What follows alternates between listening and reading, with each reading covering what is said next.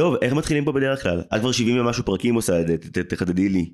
אמ, מדברים על שטויות. ראית Love Death and Robots? לא, ראיתי שני פרקים מהעונה הראשונה, ואני אוהב אלימות כשהיא מצולמת ולא כשהיא מצוירת. וואלה. אה, יצא לך, הבן זוג שלי עושה אנימציה. כאילו בין היתר. די. כן, ל-VR. אז לשבת לראות את זה איתו, זה חוויה אחרת לגמרי. מה הוא מסביר לך? אה, זה פשוט פסגת היצירה. זה ממש הפסגה, פסגה, פסגה של היכולת הטכנולוגית מבחינת אה, אנימציה. כן, אבל למה זה כיף? למה, למה שאני ארצה להמשיך לראות את זה במשך יותר מחמש דקות? כי זה מרשים, גם זה תלוי בפרק, אני מסכימה איתך, זה תלוי בפרק, אבל זה מה שכיף בזה שזה אנתולוגיה, יעני אסופה של פרקים, ואסופה של סיפורים, ואסופה של סגנונות, זה כאילו, אתה יכול לשנוא אחד, טוב, fuck it, הבא. האנתולוגיה היחידה נראה לי ששרדתי במלואה הייתה מראה שחורה, כולל הפרק האינטראקטיבי, כולל כל החרא שמסביב. כי מין כזה זה עניין של נאמנות, התחלתי אותו בתיכון וכל הסדרות שהתחלתי בתיכון סיימתי, עיין ערך דקסטר עכשיו, כאילו זה קטע של, של כזה לויאליות. סיימת אני גם סיימתי את דקסטר, למה אני שופטת? ראית אבל את החידוש? פה לא, פה לא, לא, לא, לא, יש גבול. אני ראיתי הכל. פרק הפתיחה היה מושלם. באמת, זה לא. הרגיש כאילו הם חזרו לתקופה הטובה והסרקסטית והמגניבה שלהם. ותוך שני פרקים זה הפך לאופרת הסבון המקושקשת ביותר שראית וזה הסתיים באמת במפח, כאילו זה מפח נפש אחד פחות גרוע מאיך שהם סיימו במקור אבל זה פשוט סיום מחורבן ועונה מטומטמת ומה... והברגע הראשון פשוט הדגים שזה יכל להיות מדהים זה לא יכל להיות מדהים, אנחנו ראינו לאן זה הלך, הם לא צריכים לקחת כל פיסת תוכן שאנחנו אהבנו אי פעם ולהרוס לנו אותה. אבל זו פיסת תוכן שכבר נהרסה כשעשו אותה אז לתקן אותה היה יכול להיות מפתה. אני אזכיר לך את לקח האבודים. אל תיתנו לכל דבר למות. אל תיתן ל... אתה או חי מספיק כדי להפוך להיות נבל או לראות... אתה- או חי מספיק, אני לא עושה את זה נכון. תעזור לי, תעזור לי. לא אני לא מכיר את אמרת אבודים אבל אגב כן. את ראית אותה במלואה? ראיתי אותה במלואה. יואו, אין הישג יותר מרשים בחיי הטרום בוגרים מזה שראיתי את הפרק השלישי של אבודים בעונה אחת ואמרתי נראה לי שזה יהיה נורא ארוך אני לא נכנס לזה. אני לא חושבת שראיתי אותה מאז שהתחלתי לכתוב באופן מלא, כאילו ממש רוב הזמן שלי, ואני חושבת שאני אסבול יותר. תראי גם אני, כאילו בזמן שאת סבלת מאבודים אני הייתי מהטמבלים שסבלו מנמלטים וצפו בכל ארבע עונותיה המזעזעות. זה אחת הסדרות כנראה הכי רעות שראיתי בחיי. אני לא יודעת למה זה עבד לנו. אני גם לא יודעת למה זה עבד לנו. אבודים עוד מילא, אבודים אתה רואה את השקר. בהתחלה היה פה שקר יפה כזה, נחמד, נוצץ, תופס אותך כמו עורף. אבל נמלטים מה חשבנו לעצמנו? אני חושב שהספירה אחורה פיתתה אותנו כאילו Mm. הי- התהייה אנחנו יודעים שעד סוף העונה הם יצטרכו לצאת מהכלא או למות אז מה יקרה בעונה הראשונה מה גרם לנו להמשיך אני חושב שבעונה השנייה זה כזה אוקיי הם לא בכלא עכשיו. מה יקרה מה תהיה הסדרה את חייב לדעת הבירור גורר אותך להימשך את זוכרת מה קורה בסוף עונה 2 ספוילרים אם מישהו מעוניין להשלים נמלטים ועל אני לא, וראיתי את זה, וראיתי את הסרט. כולאים אותם עוד פעם בכלא בספרד אה, מעולה. יש שוב כלא. ואז בעונה השלישית הוא פשוט כלא ספרדי והשביתת הסרטאים פשוט עצרה את זה אחרי שישה פרקים וכאילו תודה לאל ואז העונה הרביעית כאילו הייתה שברון לב אחד מאוד מאוד ארוך ואז הם הוציאו סרט משום מה וזהו, אז לאיחוד הזה לא חזרתי לעומת דקסטר זה היה כזה טוב מספיק עם זה. אפרופו שביתת התסריטאים, ידעת שריאליטי התחיל כי הייתה שביתת תסריטאים? כן. כן באוניברסיטה לימדו אותנו את זה בקורס טלוויזיה זה היה נורא מגניב. זה נורא עצוב. שאמרו לכל הכותבים אה אתם רוצים עוד כסף לא נעשה משהו אחר בלעדיכם. הם אמרו כאילו בוא נצלם דוקו, אבל תכלס לא דוקו, ניקח את המציאות ונערוך אותה שהיא תהיה כמו סיפור. נצמיד לה תסריט. מה? יש שיאמרו שבגלל שהתסריטאים שבתו אנחנו כבר משלמים מחיר בתמלוגי הדרמה כבר למעלה מעשור. אה, תמלוגי הדרמה. האמת שהפודקאסט של טלי עשה לי אחלה שטיפת מוח בתמלוגים. אה, כן, מדברים הרבה בפודקאסט של טלי על תמלוגים וחשבתי שזה כאילו פודקאסט שטלי עשו אבל הוא על יצירה הוא לא על תמלוגים. לא, זה עולה. לא, לא, זה עולה. זה עולה בכמעט כל זו פינה פרק. קבועה וכמה שילמו לך עכשיו שנייה עזוב שטויות. זה לא כמה שילמו לך, זה. מה טלי עושה. כמה מרוצה אתה מטלי. לא כל גוף שמוכן להביא לי תמלוגים אני אהיה מרוצה ממנו כמובן מאוד. היי, ממה אתה חושב אסי דיין קנה את הסמים בשנים האחרונות לחייו? אם לא מהתמלוגים של טלי, זה משהו שהוא אמר לא, אני, אני לא זה ממציאה. ציטוט? זה ציטוט. אה סבבה ציטוט מעולה.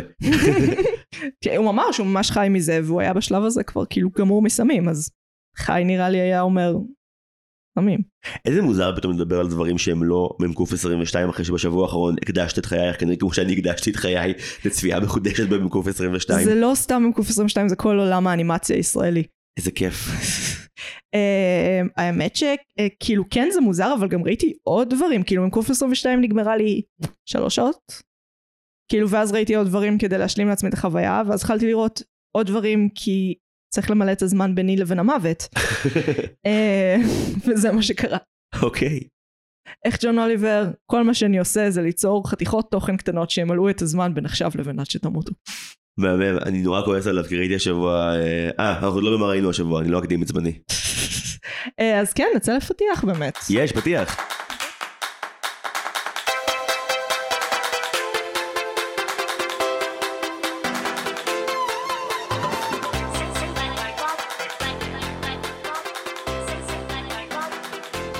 פתחנו, אני מגי, אני זיו, שמחליף את נועם, ואנחנו מרשם לבינג'. ג'ינוס נועם, ואנחנו נפגשות פעם בשבוע כדי לדבר על סרט או סדרה, אה, ולחקור אותם בהקשרים חברתיים, פילוסופיים, דיגיטליים, פסיכולוגיים, פוליטיים, וכל הדברים האלה.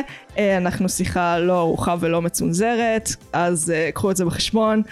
אתם יכולים לעקוב אחרינו ברשתות החברתיות. אני לאחרונה נכנסתי לטוויטר ואני מצייצת על חתונמי, אז uh, כן, חפשו אותי. uh, וזהו, אה, תשאירו לנו ביקורת, כי אנחנו מאוד מאוד אוהבות את זה, זה כאילו, זה אשרור להכל. בעצם, זה אשרור להתמכרות שלי לקפה מבחינתי. אני עושה משהו נכון. כל החיים שלי נכונים כשאני מקבלת את הדירוגים הטובים האלה. אז uh, תנו לנו בראש, uh, ונתחיל ממה ראינו השבוע? אפשר, זה מתקשר אבל אה, לתגובה שקיבלתי ממאזין על הפרק הקודם שלנו פה. אה וואלה. על שנות הירח, כן, מאזין שלכם פנה אליי אה, ואמר לי שזה לא מקובל שמישהו שמתיימר לדבר על קומדיה לא ראה סיינפלד. אז אני רואה סיינפלד עכשיו. אני אמרתי לך שהמאזינים שלנו כועסים על הקטע עם סיינפלד. הביקורת התקבלה, אני מבין ואני מכבד ואני כבר שנים דוחה את זה ותודה על הזירוז הפידבקי הקשוח. אבל כן, תודה על זה. האמת שסיינפלד זה כן אתה קצת חייב לראות את זה כדי לדבר אני עכשיו בעונה השלישית אני ממש אה, קודם כל אני נורא מופתע שהם ממש נחמדים אחד לשני בהתחלה זכרת את זה? חכה. לא אני יודע שהם מפלצות בסוף אבל כאילו זה הפתיע אותי הם כזה מחבקים אחד את השני, מביעים אמפתיה, כי אמרו לי כזה, חכה לעונה שלוש, הם כבר נהיים רעים. בדיוק. זהו, אז כבר בסוף עונה שתיים התחילו הניצנים עכשיו, אני, אני נלהב לראות לאן זה עוד ילך. זה ישחית לך כל אה, טיפת חיבה לדמויות, למין האנושי, כל הדברים הנחמדים האלה. אבל הם הולכים עוד שנייה כבר להתחיל למכור את הסדרה שלהם, נכון? אה, אני לא זוכרת באיזה עונה זה. זה בעונה ארבע נראה לי, אני מצפה לזה מאוד. האמת שכן, זאת ספציפית עונה טובה. אין לי בעיה עם הכתיבה של הסדרה טובה של סיינפלד. אפרופו הפרק של סיינפלד, אבל קשה לי נורא עם השנאת הדם המטורפת שהולכת שם. אז זהו, אז אני, זה מה שהפחיד אותי, אבל דווקא בניגוד למה שאומרים, הנה זה חשוב. אה, אם אמרו לכם, כזה, אם אתם כמוני ומפגרים ולא ראיתם סיינפלד ואתם רוצים להשלים אבל תוהים, אז לי אמרו לא להתחיל מעונות אחת עד שתיים, כי הסדרה עוד לא על הטון שלה, אבל זה בעצם כמו בצבא, זה סרגל מאמצים מעולה. הם חמודים בעונה אחת, הם מוקצניים בעונה שתיים, הם מפלצות אדם בעונה שלוש. אתה רואה את התהליך קורה לנגד עיניך בין העונות. אני ממליץ.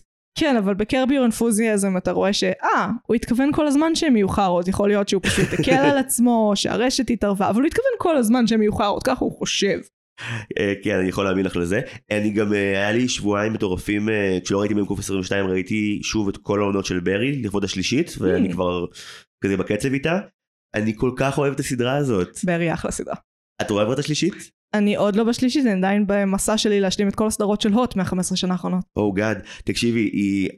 את בתור מישהי שמביימת תיאטרון, זה כן, יהיה כן. לך לעונג. כן. כל היחסים המורכבים שלך עם שחקנים, הסדרה כאילו מצליחה גם לרצוח את המקצוע הזה ואת כל מי שעובד בו, ובמקביל לכבד אותו ולהעריך את הסגולות היפות שלו, זה באמת נס. תוך אה, כדי שזה סדרה על, שוחח, על רוצח שכיר. כן, הבעיה עם ברי שהרבה אנשים נגיד שיש להם בטן רכה יחסית, הם, אה, הם לא צולחים את שעות הפתיחה כי יש איש עם כדור בראש בשנייה הרביעית של הסדרה. זה קצת קשוח. האמת שפייר, כן. אגב, אה, בלי ספיילר, הם בעונה השלישית חוזרים לרגע הזה ומביאים עוד זווית עליו, וזה מה זה כיף שהם כזה חוזרים לשורשים אחורה. זה ממש מגניב. כן, אבל הבעיה העיקרית שלהם זה שיש יותר מדי זמן בין העונות, אז ממש קשה כאילו לעקוב. כן, וכמי שעכשיו בחר במקום לראות טלוויזיה חדשה לחזור לראות שתי עונות של סדרה שהוא כבר ראה, וואלה, היה שווה את זה, זה יותר טוב מרוב מה שאני רואה כרגע שיוצא עכשיו. אני מוכנה להתווכח על זה, אבל רגע, מה ראית השבוע? אוקיי, מלא דברים. כן. אה, סמוך על סול סיימה חצי עונה, כן. ראית? אה, סמוך על סול אני עדיין אה, מתקשה להתגבר על משבר העונה הראשונה, זה יקרה לי. את היא חייבת בשביל פה. אני אהיה חייבת בשביל פה, וגם אני מבינה שזה משתפר משמעותית משם, ברמה של must see TV. אבל היא מכריחה אותך להיות מאוד סבלנית לפעמים, וזה קשה. העונה, אה, החצי כן. עונה הזה היה, כאילו חוץ משיא אחד מאוד גדול באמצע, היה הרבה פרקים שבנו בהם משהו, ואתה כזה נו כבר, נו כבר, וכל המעריצים היו כזה, האם זה יהיה שווה את זה? היה שווה את זה, בסדר. הם קצת התאהבו בשפה שלהם, וזה משהו נכון. שקשה לי. נכון, בעונה, זה מורגש בעונה הזאת, אבל כן. עדיין הפרק אה, מחצית היה כל כך מוצדק, שבאמת, סבבה, קיבלת את האמון שלנו בחזרה. אה, חוץ מזה, אה, אטלנטה נתקעתי באמצע העונה השלישית. הבנתי שהפרק האחרון מדהים. כן, טוב, אז נחזור לריב עם זה. כי אני עכשיו בדיוק, יש, יש שביתה במגזר שלי. הקלדנים בשביתה, ויש לי כמה ימים לראות טלוויזיה ולהשלים מלא דברים. אתה יודע, אתה כזה, אני יכול לכתוב עכשיו את התסריט ההוא, ואתה, לא, לא, לא. אני לא אערוך את הפודקאסט שלי, אני אשב עכשיו ולראות מלא טלוויזיה במקום זה. אה, כן, כן, כן, כן, כן, כן. מזדהה עם. הרגשות האלה. אני מזדהה לא באופן. מלא, אם כי אה, באיזשהו שלב נגמר לערוך את הפודקאסט, כי אנחנו פודקאסט לא ערוך, תכלס כל מה שאני עושה זה להוריד הד ולהוסיף טריילרים. היה מושלם. אה, אז כאילו, אני פשוט מנקה את הבית הזה, אה, והחיות שלי בעונת הנשירה, אז אני יכולה לנקות את הבית הזה לעד. באמת מאוד נקי פה. תמיד מאוד נקי פה, כי זה, ככה אני דוחה כתיבה. אוקיי, אני מכבד את זה. אה, ודבר אחרון שראיתי השבוע, אה, דיברנו על זה קודם לפני הקלטה. אה, אני באמצע של אה, Stranger Things 4. אה, אני מאוהב בסדרה הזאת. היא- פחדתי, מי שלא יודע, העונה הזאת, כל הפרקים הם שעה ומשהו, כולם. כן. שעה ורבע כמעט כולם, ופרק המחצית, אה, לא, הפרק השביעי הוא גם שעה 40, ושני פרקי הסיום של העונה יצאו רק בראשון ביולי, והם יהיו שעתיים, הפרק האחרון יהיה שעתיים וחצי. אני מוחה על הסיסטמה הזאת. כן, אבל כמי שראה עכשיו כבר את הפרקים, את רובם, וואלה, אה, לא מורגש כל כך, וגם הם מנסים לפתח ולהעמיק הרבה יותר את הפסיכולוגיה של הדמויות, עושים כמיטב יכולתם, אבל העשייה שלה היא פנומנלית, ומבחינת אה, סיקוונסים של צילום, מוזיקה וכל המטאפורות שלהם, אמרתי לך קודם, יש את בפרק הפתיחה של העונה הרביעית, שוב לא ספוילר, יש כאלה שבו עושים קרוס קאט מטורף בין אה, משחק כדורסל נורא גורלי וחשוב לבין משחק D&D של החבר'ה שלנו והם חשובים באותה המידה והם אכן יהיו חשובים גם לעלילה. וכמות חדוות היצירה שיש בסדרה הזו בעיניי היא לא נורמלית ושום דבר אחר בנטפליקס לא נראה כל כך אה, מקורי ועם חזון ויזואלי באמת אה, לא בנאלי ולא עם פילטר אינסטגרם העפן ולדעתי היום הכי לא מאשרים את הסדרה הזאת שם בחיים לא. בעולם הסטרימינג מאשרים הכל. אומרים שפחות ופחות כי עכשיו הם כבר מתחילים לעשות את המתמטיקה של אוקיי ניבאנו שזה יהיה רווחי אחרי חמש שנים עכשיו אנחנו רואים על כל הדברים שלא יביאו את כמות המצטרפים אה, החדשים לשירות בהתאם וזה מתחיל לבאס אותנו. שנייה, בוא נדבר על זה רגע. לרגע נהיה פודקאסט כלכלי לממש שניונת. Uh, יש כאן עניין, כי בעצם הם, המודל של אמזון, שאמזון יצרה, שזה כאילו אתה לוקח את כל הפאקינג כסף שלך ואתה משקיע אותו על צמיחה. זאת אומרת, אתה לא רווחי במשך המון שנים. ואז באו כל הסטרימינג והיו כזה, אה, אה, בוא נעשה את זה. זה בדיוק מה שנטפליקס עושה, שאני קוראת לזה לשחק בכסף של מונופול. כי הם מתנהגים כאילו אין לזה סוף לכסף, כי אם כל מה שמעניין אותם זה צמיחה ולא רווחים. ועכשיו פתאום כל המשקיעים היו כזה, רגע, סבבה עם זה שאתם רוצים להיות מונופול, אה, אבל אנחנו רוצים דיבידנדים וכסף, וכאילו, די.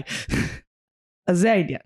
ויחד עם זה גם אה, מאז שכזה הקורונה מאוד נרגעה זה כן. מרגיש שכמות המצטרפים לנטפליקס בירידה חופשית כבר המון זמן.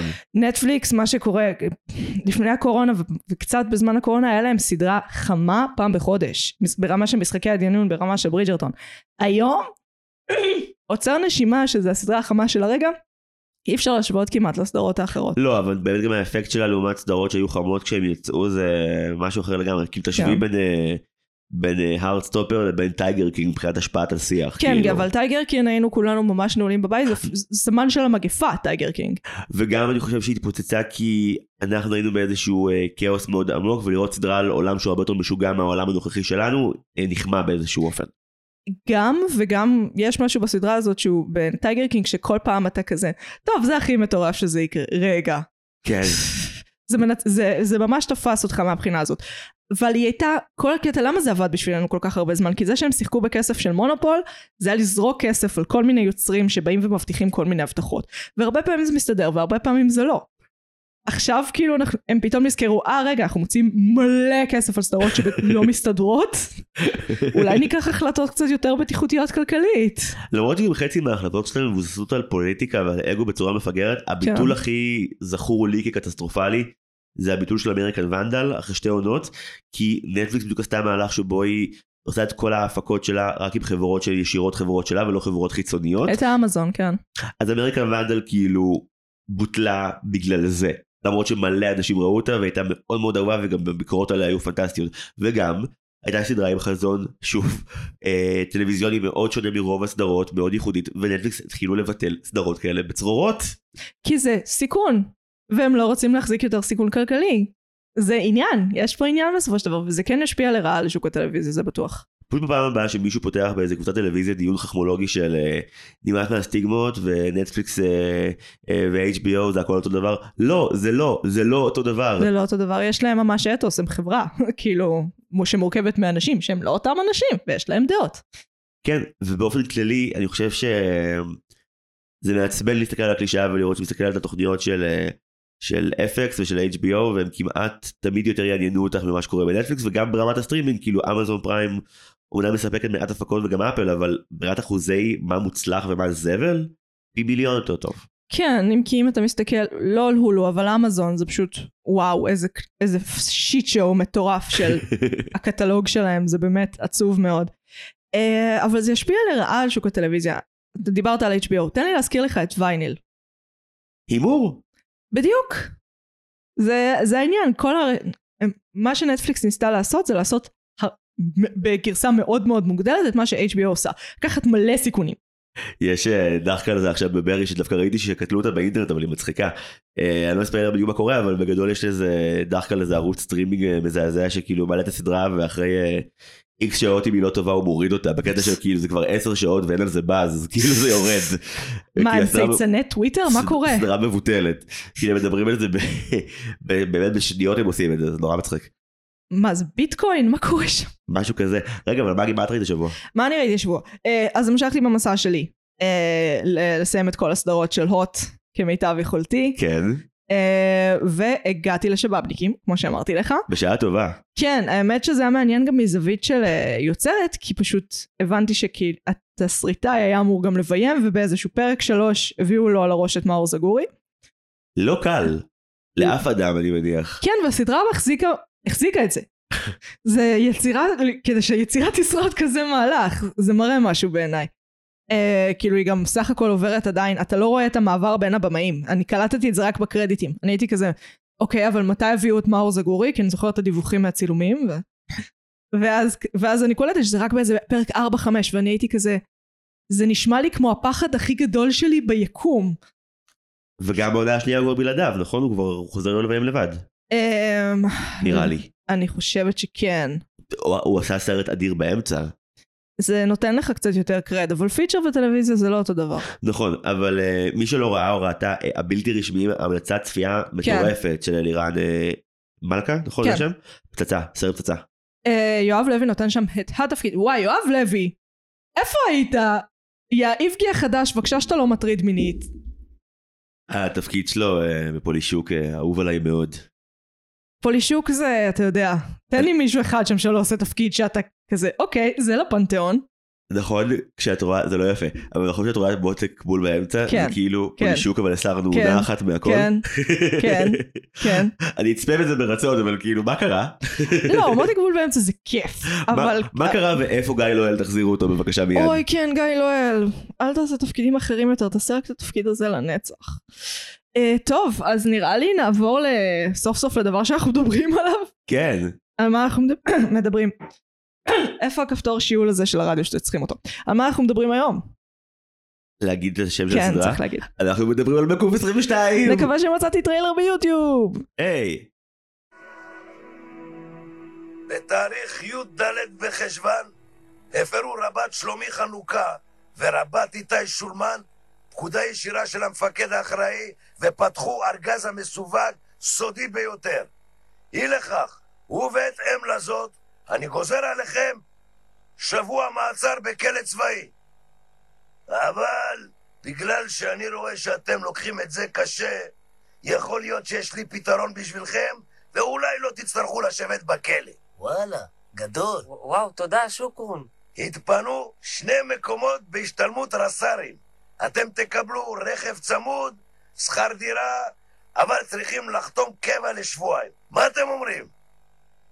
כלא, כולה שבועיים קבע, כדאי לכם. כלא, אולי... כלא, אבל... כלא, כולה שבועיים. כלא. משכורת חמש ספרות? כלא, שש ספרות. כלא, שבע ספרות. כלא, כלא, כלא. כלא. בהצלחה. מ"ק 22 או צבא ישראל, כור ההיתוך של הביסלי גריל והביסלי ברביקיו היא סדרת אנימציה ישראלית. הסדרה עוסקת בחנוכה ובשולמן, שני האפסנאים הכי משועממים בכפר הכור הגרעיני והרפתקאותיהם, הרפתקאותיהם, איך מדברים? הרפתקאותיהם המשוגעות ברחבי הבסיס יחד עם כל החבורה. שוקרון הרס"ח, הקשוחי מקשוחשוך, עבד הבדואי מקזוממם ועוד כל מיני יצורים. הסדרה נוצרה על ידי ירון ניסקי, דור צור, אוהד אלימלך ואסף הראל. דורון צור. דורון צור, ושודרה בערוץ ביפ זצ"ל לעונה אחת בשנת 2004 לספירת הנוצרים. אוי, זה היה כזה עצוב שסיימת עם ביפ. אני, מה אני אעשה? שם זה שודר, והם באמת זה היה זצ"ל. הערוץ הכי חשוב. זה היה ערוץ מאוד בין חשוב. כיתה ח' לכיתה י"ב שלי. כן, בטח, זה... אני חושבת שזה... זה ה-Velvet Underground של הקומדיה. לגמרי, ואני חושב שמ"ק 22 היא היבוא הכי מיינסטרימי שיצא ממנו. אה, כן, אם את לא מחשיבה את עידו רוזנבלום. אבל חוץ מזה, לגמרי. אה, ופרידמן וקיציס. ספרים, לא, הם היו גם אבל בקשת עוד קודם. אה, ביפ היה הדבר הכי טוב שהיה בהוט אי פעם. אה, כאילו כל הדברים הטובים שקשת ידעו שהם לא יכולים לשים אצלם. זה היה קיצוני מאוד, ומ"ק 22 היה גם הפרויקט הכי שאפתני שעשו בביפ לדעתי. מאוד מאוד יקר, אנימציה זה דבר מאוד מאוד יקר שלוקח המון המון זמן. ספציפית מ"ק 22 נעשתה על ידי שני חבר'ה שהם היו היוצר, בין היוצרים של סטיות של פינגווינים. זאת אומרת חבר'ה שיש להם ניסיון עם אה, איור ועם אנימציה. קראת את זה? כן, את סטיות של פינגווינים? חש... אה, סטיות של פינגווינים אה, בין 91 ל-98 נדמה לי, כתבתי לי את זה אבל אני לא אסתכל כי על הזין. זה פנזין, יעני קומיקס מחתרתי, מגזין מחתרתי, של קומיקס פשוט נורא נון PC, נורא כזה, אתה יודע, הזין שלי עומד, מה אני עושה עם זה, ואני ערפד עכשיו. נשמע כמו מ"ק 22 עד כה. בדיוק.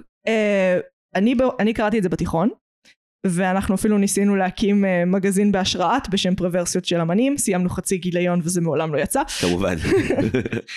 אבל זה היה הדבר, כאילו זה באמת, אני כמובן גיליתי כל דבר באיחור, אבל ב nineties, איפה שאני לא הייתי מתבגרת, זה היה הדבר.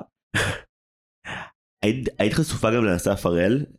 אה, לא, כן ראיתי את התוכנית לילה. אני גם הייתי מעריץ של כל לילה. אה, עבדו שם שני חבר'ה, זה מצחיק, עבדו שם אה, אור פז ותום טראגר, שזה החבר'ה של שוגר זאזא, שזה החבר'ה שעשו את אחמד וסלים. זה הגלגול השני של התוכנית לילה כבר, כן. כן, אבל זה מצחיק אותי, כי יש כאן אה, סגיר, בכלל סגירת מעגל, בוא נדבר שנייה על ה... לא עשו כמעט סדרות אנימציה בישראל, אחמד וסלים ומינדי והקוסם, אלה סדרות אה, אנימציה מחתרתיות, הן גם מאוד נון PC, מינדי והקוסם זה משהו שבאמת העין האנושית לא ראתה וגם לא רצתה לראות. הם הת- התחרטו על זה, הם אמרו כבר שהם התחרטו על זה, בואו לא נזקוף את זה לרעתם. לא, לא, אני לא אומר את זה כדי לשפוט אותם, אני טוב ואור מדהימים בעיניי, זה פשוט... אה, זה באמת הדבר הכי קשה שראיתי באנימציה לא, לא, עברית זה בחיים שלי. דפוק. אה, פעם שמעתי את תום טראגר מסביר אה, למה, למה זה לא בסדר. והוא אמר שכאילו חשבנו שכולם מבינים שאונס זה מצחיק כי זה לא בסדר. הבעיה שאנחנו חיים בעולם שלא כולם מבינים שזה לא בסדר, לכן זה לא מצחיק. כן, וגם האופן שבו... כן. שבו האונס מוצג, כאילו, טום טראגר יותר כמו טום טריגר, היי! וואי, אוקיי. האמת שכן זה מאוד... אה, כן, האלפיים המוקדמות גם בכלל, אנחנו מדברים על South Park, אנחנו מדברים על Family Guy, הברית ממש זה היה הדבר. בכלל כל ההומור נון PC הזה היה ממש הדבר. אני לא ידעתי עד הצפייה הנוכחית במ"ק 22 עד כמה. Family Guy הייתה השפעה מרכזית עליהם. גם אני. כי כאילו הק- הק- הקלישאה המוכרת זה שהסימפסון זה השפיע עליהם. South Park לא? הסימפסון מבחינת אנימציה יותר דיברו על זה, שכאילו כל עניין הצהוב אצלם והריבועים אצלם, כאילו למצוא איזה אלמנט חזותי אחד שהוא... האמת שקיבלתי תשובה על הריבועים. שוב, לצפות עם בן אדם שעושה אנימציה. אה, לעבד ריבועים זה משמעותית יותר קל למחשב. מעולה. ה pitch היה באמת אה, גבעת חלפון פוגש את South Park אם אני זוכר נכון, אבל אה, אמ, אחלה premise. כן לגמרי, אבל כשמסתכלים על הסדרה בתכלס היא שאבה כל כך הרבה מהרנדומליות של Family Guy, ספציפית בנטייה ההומוריסטית אה, להיתקע על גגים בכוונה. ממ. שכאילו חוזרים על אותה בדיחה 6-7 פעמים, ומ"ק עושה את זה בערך מהדקה הרביעית שלה, הם נורא אוהבים את זה. אני גם אוהבת את זה, אה, כשזה מוגזם זה מעצבן אותי, פמילי גיא נגיד זה בלתי צפי בעיניי היום. אה, לעומת זאת מ"ק כן צפי, אה, אפשר לראות אותה, היא אפילו מהנה, שזה מדהים כי הרגשתי לא בסדר כל הצפייה בה. כאילו הרגשתי את הלא בסדר הזה בהתחלה, ואז כשהבנתי את, ה, את האידיאולוגיה מאחורי זה אמרתי, אה, סבבה. וואלה בפרק 7 ברובו רבי הרגשת בסדר? לא, זה הפרק האחד שבו לא בבקשה בסדר. נו. איך שהם מציגים את ההומואים שם, שאלוהים יעזור לכולנו. מצד שני, אה, נגיד הסיפור על איך מציגים נכים במ"ק 22 הוא סיפור ענק. תסביר, כי זה לא ברור לכולם. אוקיי, בפרק הרביעי של מ"ק 22, אה, הבדיחה הפותחת של הפרק שהיא sequence מאוד ארוך ומאוד פוגעני, מאוד. אה, היא על זה שעומדים אה, להציע למעשה לנכים לעבור קורס טיס, מי שרוצה. ומראים- בתקופה של אליס מילר, חשוב לציין. נכון. שבעצם עוברים ממש בית בית ורואים כל נכה, אגב הסיקוונסים והמונטאז'ים נגיע אחר כך אבל אדירים בסדרה הזאת. כן. כל נכה וכל נכה מקבלים אה, אה, את המכתב הביתה מזה. זימון גר- לקורס זימון, טייס. זימון לקורס טיס, סליחה, תודה. כן. ובגדול זה המון המון בדיחות נכים ברצף. אחד הנכים שמופיעים ב sequence זה יואב קריים, שאני לא זוכר את ההגדרה המדויקת אבל אני זוכר שהוא היה או הדובר של איזשהו אה, איגוד מאוד מרכזי של הקהילה הזאת. והוא בא בעצמו, עכשיו זה מערכון שאם אתה רואה אותו מבחוץ בלי קונטקסט אתה חושב שממש יורדים פה על נכים בצורה קיצונית לחלוטין. זה, זה יותר גרוע מיורדים על נכים, הרגשתי שכאילו הם אומרים מה לגייס נשים לצבא? זה כאילו היינו רוצים לגייס נכים. מה נוריד עכשיו את הסטנדרטים? מה יהיה עם הצבא? אבל א' הטייס במערכון הזה בסיקוונס הזה אה, הוא בדיוק הדמות הזאתי והיא דמות מוקצנת, כן. הוא בדיוק בג- בגישה הזאתי. כן. וגם באמצע הסיקוונס הלכאורה מאוד מעליב מופיע אדם אמיתי שהוא הדובר או היושב ראש או משהו מאוד מרכזי בארגון ועושה את כל השורות שלו וכששאלו אותו אתה דפוק מה אתה עושה הוא אמר אף פעם לא יורדים על נכים כי כאילו נכים זה, עצוב, זה המסכנים האמיתיים של החברה אז כאילו לא יפה לצחוק עליהם בכך שיש אשכרה בסדרה הזאת עלבון כלפי כל פלג ופלג באוכלוסייה. אני רוצה לשתף פעולה ולהגיד שגם עלינו מותר. ואגב, עם כל בערך אוכלוסייה שירדו עליה במקוף 22, היה צריך להיות את המדבב האחד שיסכים, גם עם האוכלוסייה הערבית. היה רק מדבב אחד ערבי שהסכים לעשות את התפקיד הזה. אה, כן אבל עם אוכלוסייה ערבית הרגשתי שהם ממש צוחקים על הגזענות כאילו הרגשתי שזה ה... כשהציפייה שלנו לבדואי במיוחד התקופה ההיא שעוד לא היה גל פשיעה מטורף בחברה הערבית הבדואי זה כזה היה הגשש מצה"ל אה, זה עם האירומי הרוח הבדואי זה עם הגמלים החמוד הלא מזיק ובזה שהציגו אותו כאילו ההיפר טכנולוגי שבעצם זומם הם כאילו באו בהפוך על הפוך אבל המנטליות שבה נוצרה מקוף 22 היא מאוד שונה מהמנטליות של היום. אז הר- הרעיון שלנו היה איך נשבור את הבעיה עם נשים ונכים וכל זה נצחק עליהם ואז זה כאילו מראה כמה הם חלק מהחברה. והיום אנחנו מבינים שזה סתם היה עוד דרך להתאכזר להרבה אנשים אני מרגיש אבל שיש איזושהי רוח חופשית במקוף 22 שבאמת מעליבה את כולם כל הזמן. וגם האופן שבו היא עושה את זה, אני מסכים להגיד שספציפית לגבי ההומואים, כן, כן, זה היה, וואי, זה היה קשוח. זה היה, זה היה פרק, זה היה, זה היה גם פרק פחות מהנה לדעתי, כן. בגלל זה. אבל אמ, אתה אמרת לי לפני שהתחלת לצפות שמה שזכרת זה רובו רבי כהדבר זכרתי את רובו רבי בתור הדבר הכי אסור בסדרה. אה... זה מה שזכרתי, שרובו רבי זה הפרק שכאילו, אתה, כאילו, לא שידרו אותו בקשת שמ"ק עברה לערוץ 2, וכאילו זה היה פרק אחד שממש העלימו, בקטע שאנחנו לא רוצים אפילו להתעסק עם זה. והיוצרים גם סיפרו בדיעבד שהם הבינו שהם טעו, כי כשזה מצויר לא כל כך לוקחים את זה ברצינות פה. כשזה פתאום מצולם זה או-הו big deal, כמו היחס שלי ל Love Death and Robots, ככה גם כל החברה הישראלית. כשזה מצולם זה חמור מאוד וזה בעייתי, אם זה מצויר, אה, ציירו משהו. יש עניין כאילו אני חושבת זה מצחיק אותי קצת כי כל כותב סאטירה ששאלתי אמר שהפרה הקדושה הכי חמורה שיש זה לא דת זה צה"ל. אה, וכל הסדרה הזאת צוחקת על צה"ל אנחנו מדברים בימים שלפני אה, אפס במשאבי אנוש. שזה יחסי, יחסי אנוש סליחה. באתי לעצבן, סליחה. הכל בסדר. אני אוהבת שמתקנים אותי סתם אני לא אבל צריך כי אנשים מקשיבים לך על זה. אמ,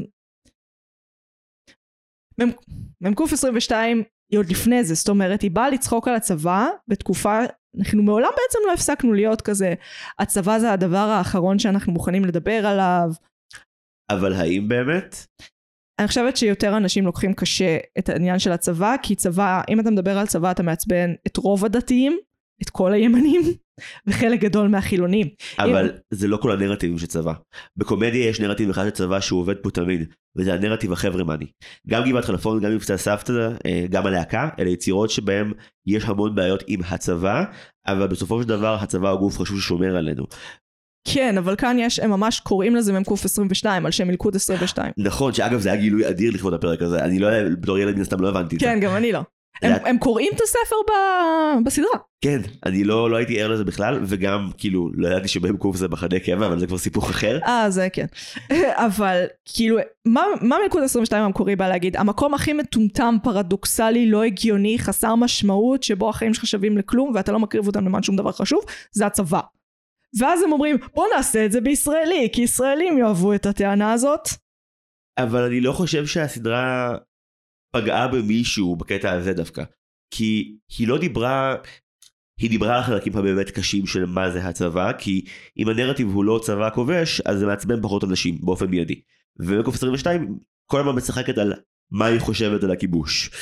היא כאילו- כמעט לא נוגעת בו ברמה התיאורטית. ולכן היא גם לא עצבנה כל כך הרבה אנשים כמו שהם חשבו שהם יעצבנו.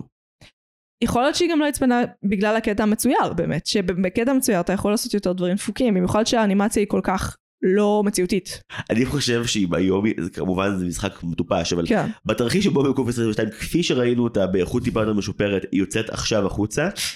תחשבי על חמש הדקות הראשונות של הפרק הראשון. הסדרה לא נפתחת בבסיס, שומה וחנוכה מגיעים בדקה הרביעית, אנחנו מתחילים במהדורת חדשות ובכתבה נכון. על האסטרונאוטית הראשונה בצה"ל. נכון, נכון. וזה היה, בצפייה ראשונה הייתי מזועזע, כן. בצפייה שנייה נקרעתי מצחוק, ממש. כאילו, בהתחלה הכתבת שובר, הכתבת שהיא גם אישה, שוברת אותה לחלוטין ומכריחה אותה לבכות ולאבד את כל הפאסון שהיא ממש מחזיקה בהתחלה. כן. ואז כבר כשהיא מצליחה לחזור ולנאום נאום מעצים, אז ברקע רואים מישהי מנסה לחדות ברוורס בין שתי מכוניות ולא מצליחה. זו הבדיחה. אה, כן. כמה אנשים היו חוטפים קריזה עכשיו אם זה היה יוצא. נדמה לי זה היה אותו פרק או פרק אחרי, אנחנו רואים אוטובוס מנסה לעבור בין כמה... אותו פרק. אותו פרק. כי ההנחה היא שאת מבינה שאישה נוהגת בו. את, הם כאילו לא אומרים לך את זה, ואתה ממש, לדעתי זה כמה סיקוונסים אחרי, אתה רואה את האוטובוס יוצא, ואז אתה רואה שכתוב עליו נהגת חדשה. כן אבל כאילו כל הפרק מי שנוהג לא טוב זה נשים ולכן לא קשה להבין מי כן. באוטובוס גם כשלא גם כשלא ציירו את הנהגת בפנים. כן, אבל שוב, אני חוזרת למה שתום טראגר אמר. הסיבה שזה לא מצחיק אותי, זה שלא כולם מבינים שזה מטומטם להגיד את זה. זה הוויכוח שלך עם- עם- עם ריקי ג'רווייס. אה, ריקי ג'רווייס הפסיד בדיון הזה. אני מצטערת, אתם יכולים לצעוק, לצחוק ולצעוק כמה שאתם רוצים על הצעירים, היסטורית. תמיד הדור הזה ניצח, תמיד הדור היותר צעיר ניצח. מה אתם רוצים? רוצים להמשיך לריב איתם בזמן שאתם מפסידים? תראי אני אודה ולא אבוש ב sidebar קטן שראיתי את ה special החדש שלו שיצא השבוע את SuperNature בנטפליקס נהנית? באמת? זה הצחיק אותי ברמות של אי שפיות אוקיי. ממש. אה, לא הכל. זה עצבן אותי ברמות של אי שפיות. אני יודע שהרבה מחבריי מתעצבנים. אני פשוט... אה, אולי זה גם ממקום של פריבילגיה לבנה, מי ישמע איפה אני בחיי במגדל השן, אבל אה, בסדר, עם צבע העור וה, והמין שנולדתי בו, אני מקבל את זה. אה, אני אוהב את הטיעון שבו קומדיה לא אמורה לפגוע בחלשים, אבל הציבור פשוט לא מספיק להבין את ה... וואי, איזה מתנשא, איכסה. אני אגיד את זה בכל זאת. אני אגיד את זה בכל זאת, אני רואה את כל המבטים שלך ואני אסיים משפט שלי. גם אם הוא יצא בדיעבד ממש רע. אני חושב, אפרופו מה שאמרת ל... פודקאסט לא ערוך, מזכירה לך? כן. אה, לא, לא, אני סבבה, אני הולך עם ה edge פה. אמ, אפרופו מה שאמרת קודם על זה שאם לא כולם מבינים שזה משהו מחורבן אז אי אפשר לעבוד בו, הוא נורא נתקע במופע שלו ג'רווייס שוב ושוב לקטע של אירוניה. וואי, זה היסטרי, אני כאילו מרגיש את עצמי מתפתל בכיסא, כן. מגי מדליקה מולי עכשיו ג'וינט בפרצוף של קדימה. בוא נראה מה הטיעון. זה הפופקורן שלי. הטיעון הוא כזה. נראה לי, אני חושב, אני תכף אברח החוצה, שהטיעון של האנשים כמו ריקי ג'רווייס הוא, אני מבין מה אתם אומרים על זה שלא כולם מבינים, אבל אין דרך אחרת ללמד אותם חוץ מלהמשיך. ולדבר על כולם, הבדיחה היא אף פעם לא על האנשים החלשים, היא על האופן המטופש שבו החברה מנסה להתייחס אליהם. ואני חושב שזה לגיטימי, כי מקוף 22 עושה את זה רוב הזמן. אגב, יש שיטענו שמוטי ובאבר, וואי רגע שנייה, אני ממש סיימתי את הטיעון שלי בסדר. אה, יש שיטענו שמוטי- ובאבר, ההומואים שצוחקים על יוסי וג'אגר בפרק של רובו רבי, כן. הם ממש לא ניסיון להגיד כן ככה זה הומואים, ניסיון להגיד ככה כל מי שלא מכיר הומואים חושב שהומואים מתנהגים. כן, אבל זה לא מספיק ברור. שנייה, רגע, אני רוצה לחזור לדיון שלך על PC. כן. אה, ראיתי במהלך, אני חושבת ש... כן, במהלך שבוע האחרון, את הסדרה על ג'ורג' קרלין. של ג'אד אפטו? כן. וזה טוב כמו שאומרים? כן. יס. אה, ואני משוגעת קרלין. אני באמת מאוד מאוד אוהבת את קרלין, אוהבת גם את לני ברוס, את כל החבר'ה האלה. בכלל, כל ה... אני אוהבת אנשים שעושים דברים פעם ראשונה. אה, והם היו חד משמעית כאלה. וקרלין, הוא היה הכי נון PC שיש. מה זה מחזיק מעמד? טיפה, כמו טפלון, טיפה אתה זורק על זה עפה. ומדובר בתקופה שכאילו, תאורטית הוא... מה, 50, 60, 70, זה יכול להגיד דברים פי מיליון יותר נון PC. ולמה זה מחזיק מעמד? כי שרה סילברמן פעם אמרה, אין נושאים שאסור לצחוק עליהם, פשוט ככל שאתה לוקח סיכון יותר גבוה, אתה צריך שהבדיחה תהיה יותר מצחיקה. Uh, וזה בסופו של דבר העניין. קרלין הוא תמיד מצחיק. Uh, בגלל זה זה תמיד עובד. ואני חושבת שהרבה מהבדיחות האלה, בדיחות אונס, בדיחות uh, פדופיליה, בדיחות כל הדברים האלה, הן פשוט לא מספיק מצל... מצחיקות ביחס לכמות הסיכון שהן לוקחות. אה, עם זה אין לנו ויכוח. ואגב, אני חושב שהקטעים שבהם מ"ק 22 נכשלת זה בדיוק הקטעים האלה. שבהם לא סיפרתם בדיחה מספיק מצחיקה, אז לא נהנינו מזה. אבל פרקי הפתיחה שלה אגב ממש לא סובלים מהבעיה הזאת. שני הפרקים הראשונים של מ"ק 22 הם זהב קומי מוחלט. כן, אבל יש כאן עניין, דורי, אני לא חושבת שמישהו מתחת לשנתון, שהוא עכשיו בן 26, גג יכול ליהנות מהסדרה הזאת. אני חושב שזה תלוי איך אתה ניגש אליה. אם אתה יודע שאתה תראה משהו שבו באמת מעליבים בצורה לא פרופורציונלית את כל המגזרים, אה, אתה ערוך לזה. המבחן הטוב באמת הוא בפרק השני. אם אתה צולח את אה, גרוניך ורייכל, אתה אוהב את הסדרה הזאת. לא, גרוניך ורייכל זה מצחיק, כי אחד זה בדיחה מצחיקה באמת. שתיים, ממש ברור לך אה, שהם צוחקים על הניצול של האתיופים. נכון, אבל אם תסתכלי על קאסט המדבבים, אם אני לא טועה, אה, המדבב היחיד שמדבב מוצא שהוא לא המוצא שלו זה המדבב של האתיופי, שאם אני הבנתי נכון הוא ממש אה, לא אתיופי. ואם אני טועה אגב סליחה, אבל ממש נראה שלא. יחסית וגם, לתקופה. וגם קצת שומעים שזה קצת נשמע כמו וואי אם אני טועה זה נורא. זה נשמע כמו חיקוי. זה נשמע, זה נשמע כמו חיקוי גזעני. וגם אה, בפירוש את כל האתיופים בסדרה עושה אותו מדבר, זה אותו הכל. כן, אבל אתה בא לצחוק על האתיופים שוב, אתה בא מבחוץ. אה, יש עניין של גם, גם כשאתה צוחק על תרבות, אתה עדיין צריך להכיר אותה, להעריך אותה. יש כאן עניינים. אנחנו לא, התרבות השתנתה לא במובן שאסור לדבר על דברים, אנחנו לא באמריקה, אנחנו בישראל, אף פעם לא היה אסור לדבר פה על שום דבר ואפשר לדבר על הכל. אולי אסור להגיד לא יודעת שאלוהים מת. אמרתי, תהרגו אותי. אה, באמת, זה ברמה הזאת, אנחנו יכולים לדבר על הכל, העניין איך אתה עושה את זה. אבל זה כל כך מצחיק, לפחות בהתחלה. אוקיי, רק הפרמיס, הפרק הראשון הם, הם חסר להם טיל גרעיני והם לא מצליחים לשמור על מה שיש להם, אז הם לוקחים את הדוד, את הדוד של המקלחת ומחפשים אותו לטיל גרעיני. ואז בגלל אה, כל מיני טעויות צפויה כזאת, אה, כן. אה, הם מחזירים את טיל גרעיני בתור הדוד שלהם, ואז כל החיילים מתקלחים עם קרינה. את- אני רואה אותך, אני נשפכת בכיסא שלך, זה מצחיק בטירוף. זה מצחיק בטירוף. וזה גם כל כך אלים. הם נהיים ירוקים והם כולם כאילו סובלים מקרינת גמא. כן, אנחנו גם ראינו פסיכית. סרט על צ'רנוביל לפני איזה חודש, אז זה בכלל עשה לי אסוציאציות תפוקות. אני הייתי כזה, הם לא נמסים זה לא הרעלת קרינה. איפה האור הנמס? איפה המוות המהיר? סדרה שלא שרדתי. אה, דיבר- אני מדברת על סרט דוקו. אה, וואו. או וואו. חי? הרסתי משהו לגמרי? הרסתי כיסא? הרסת כיסא? אפשר שזה לא יהיה בהקלטה? אה, חבל, זה יהיה מצחיק. רגע שנבדוק. נה, נבדוק אחרי. בטוחה? כן. טוב. אוי לא. כיסא אנחנו מאמינים בך, אל תהיה שבור. אולי זה סתם היה רועש. הוא סתם היה רואה שזה הגיוני. כיסאות אוקיי. רועשים בהקלטה זה ממש קטע. יואו, איזו בהלה עברתי עכשיו. אוקיי, בוא נמשיך. אה, זה פרנויות. אוקיי, אז זה הפרק הראשון, בסדר? זה עלילה מדהימה לפרק ראשון. שוב, כן. אני לא אומרת, הסדרה הזאת shouldn't be cancelled, כאילו שאני זאת שמדביקה את המטבעות, את המדבקות. זה לא... אבל עדיין, בוא ניכנס לזה במודע שהבדיחות האלה, אי אפשר לספר אותן יותר. אה, אם עכשיו מישהו היה בא ומספר, אגב הייתי לפני כמה זמן בבמה פתוחה, מישהו עלה וניסה להיות מזעזע ולספר בדיחות כאלה, זה היה מחריד. באיזה עיר? תל אביב. מה לעשות, תל אביב זה עיר אחרת, במיוחד בקומדיה. לא, אבל אני אומר לך, גם שם זה בכלל לא התקבל. שוב, יכול להיות שאם הבדיחות, אם הבדיחות המזעזעות היו מצחיקות, נגיד דוגמה טובה, אה, אלעד גלעדי הוא קומיקאי אה, גם כזה שוק יומר מאוד שפועל עכשיו. יש לו המון בדיחות כאלה, אבל רובן נורא מצחיקות בעיניי. אז, וגם אתה כאילו, ככל שהבדיחה יותר מצחיקה, כך גם ברור שהבן אדם לא מתכוון לזה בשום צורה, ושזה באמת mostly for laughs, כן. אבל בסדר, אני לא, אני לא אתחמק מזה. מ"ק 22 מעליבה בטירוף ומלא אנשים. פשוט ההישגים שלו יותר מעניינים לדעתי. נגיד, אה, סתם, עובדה מפגרת שבטח גם את קראת. כן. אה, שמעת איך הסתדר להם הקטע שבו אה, אדמה חמה של גרוניך ובואי של רייכל יעבדו ב sequence? I did not. בגדול העורך שלהם גילה במקרה שהם גם באותו הסולם שני השירים וגם באותו BPM בדיוק מצחיק. אז הוא יכול לשים אותם אחד על השני למי שלא ראה יש פשוט sequence שבו אה, המשפחה של חייל אתיופי בדרך לבקר אותו בבסיס בפרק השני. אה, גרוניך עובר ליד עם האוטו לא עוצר להם לטרמפ, אה, רייכל עובר מולו הם הולכים לעשות כזה רוד רייג' כזה מהיר ועצבני מהיר ברמזור, ועצבני, כן. בדיוק כזה שיהיה ירוק ברמזור אז כזה מי עושה יותר מהר, כמובן שהם רומסים את האתיופים המסכנים בדרך. כן. והקרב שלהם הוא קרב של אודיו כי בעצם הם מגבירים את בוי ואת אדמה חמה אחד מעל השני. כן. אז הם פשוט השתלבו באופן מושלם ובפרק הזה זה לא הדבר היחידי שעושים מגניב עם מוזיקה.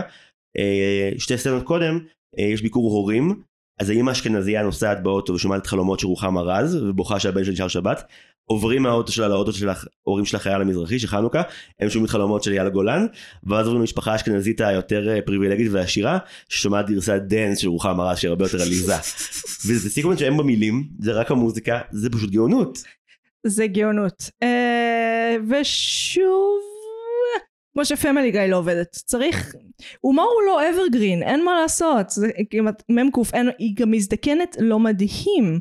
היתרון שלה זה בזה שהיא היא באמת מאוד מאוד בועטת, והזמן שהיא נוצרה בו, זה די מטורף לחשוב על זה, והיא גם חשובה. איך אני אוהבת סדרה חשובה. Uh, כי היא באמת התחילה את הנושא הזה של אנימציה בארץ. אני אמרתי לך, אחרי זה ראיתי את סלבס, לצורך uh, מחקר סדרת אנימציה של יונתן ברק, שאף אחד לא זוכר, אני זוכר שעוסקת uh, בקבוצת סלבס שמחליטים להקים עיירה משל עצמם. אה, בעידן שלפני הסלבס בכיינים נינט שם עם קרחת ועדיין עם יהודה לוי. גורי אלפי הוא מאפיונר, מאוד מצחיק, אני מחכה שהבת שלו תעשה על זה טיק טוק. למרות שקרן פלס שמה- שרה משהו בסגנון הוא הדליק לי את המנוש.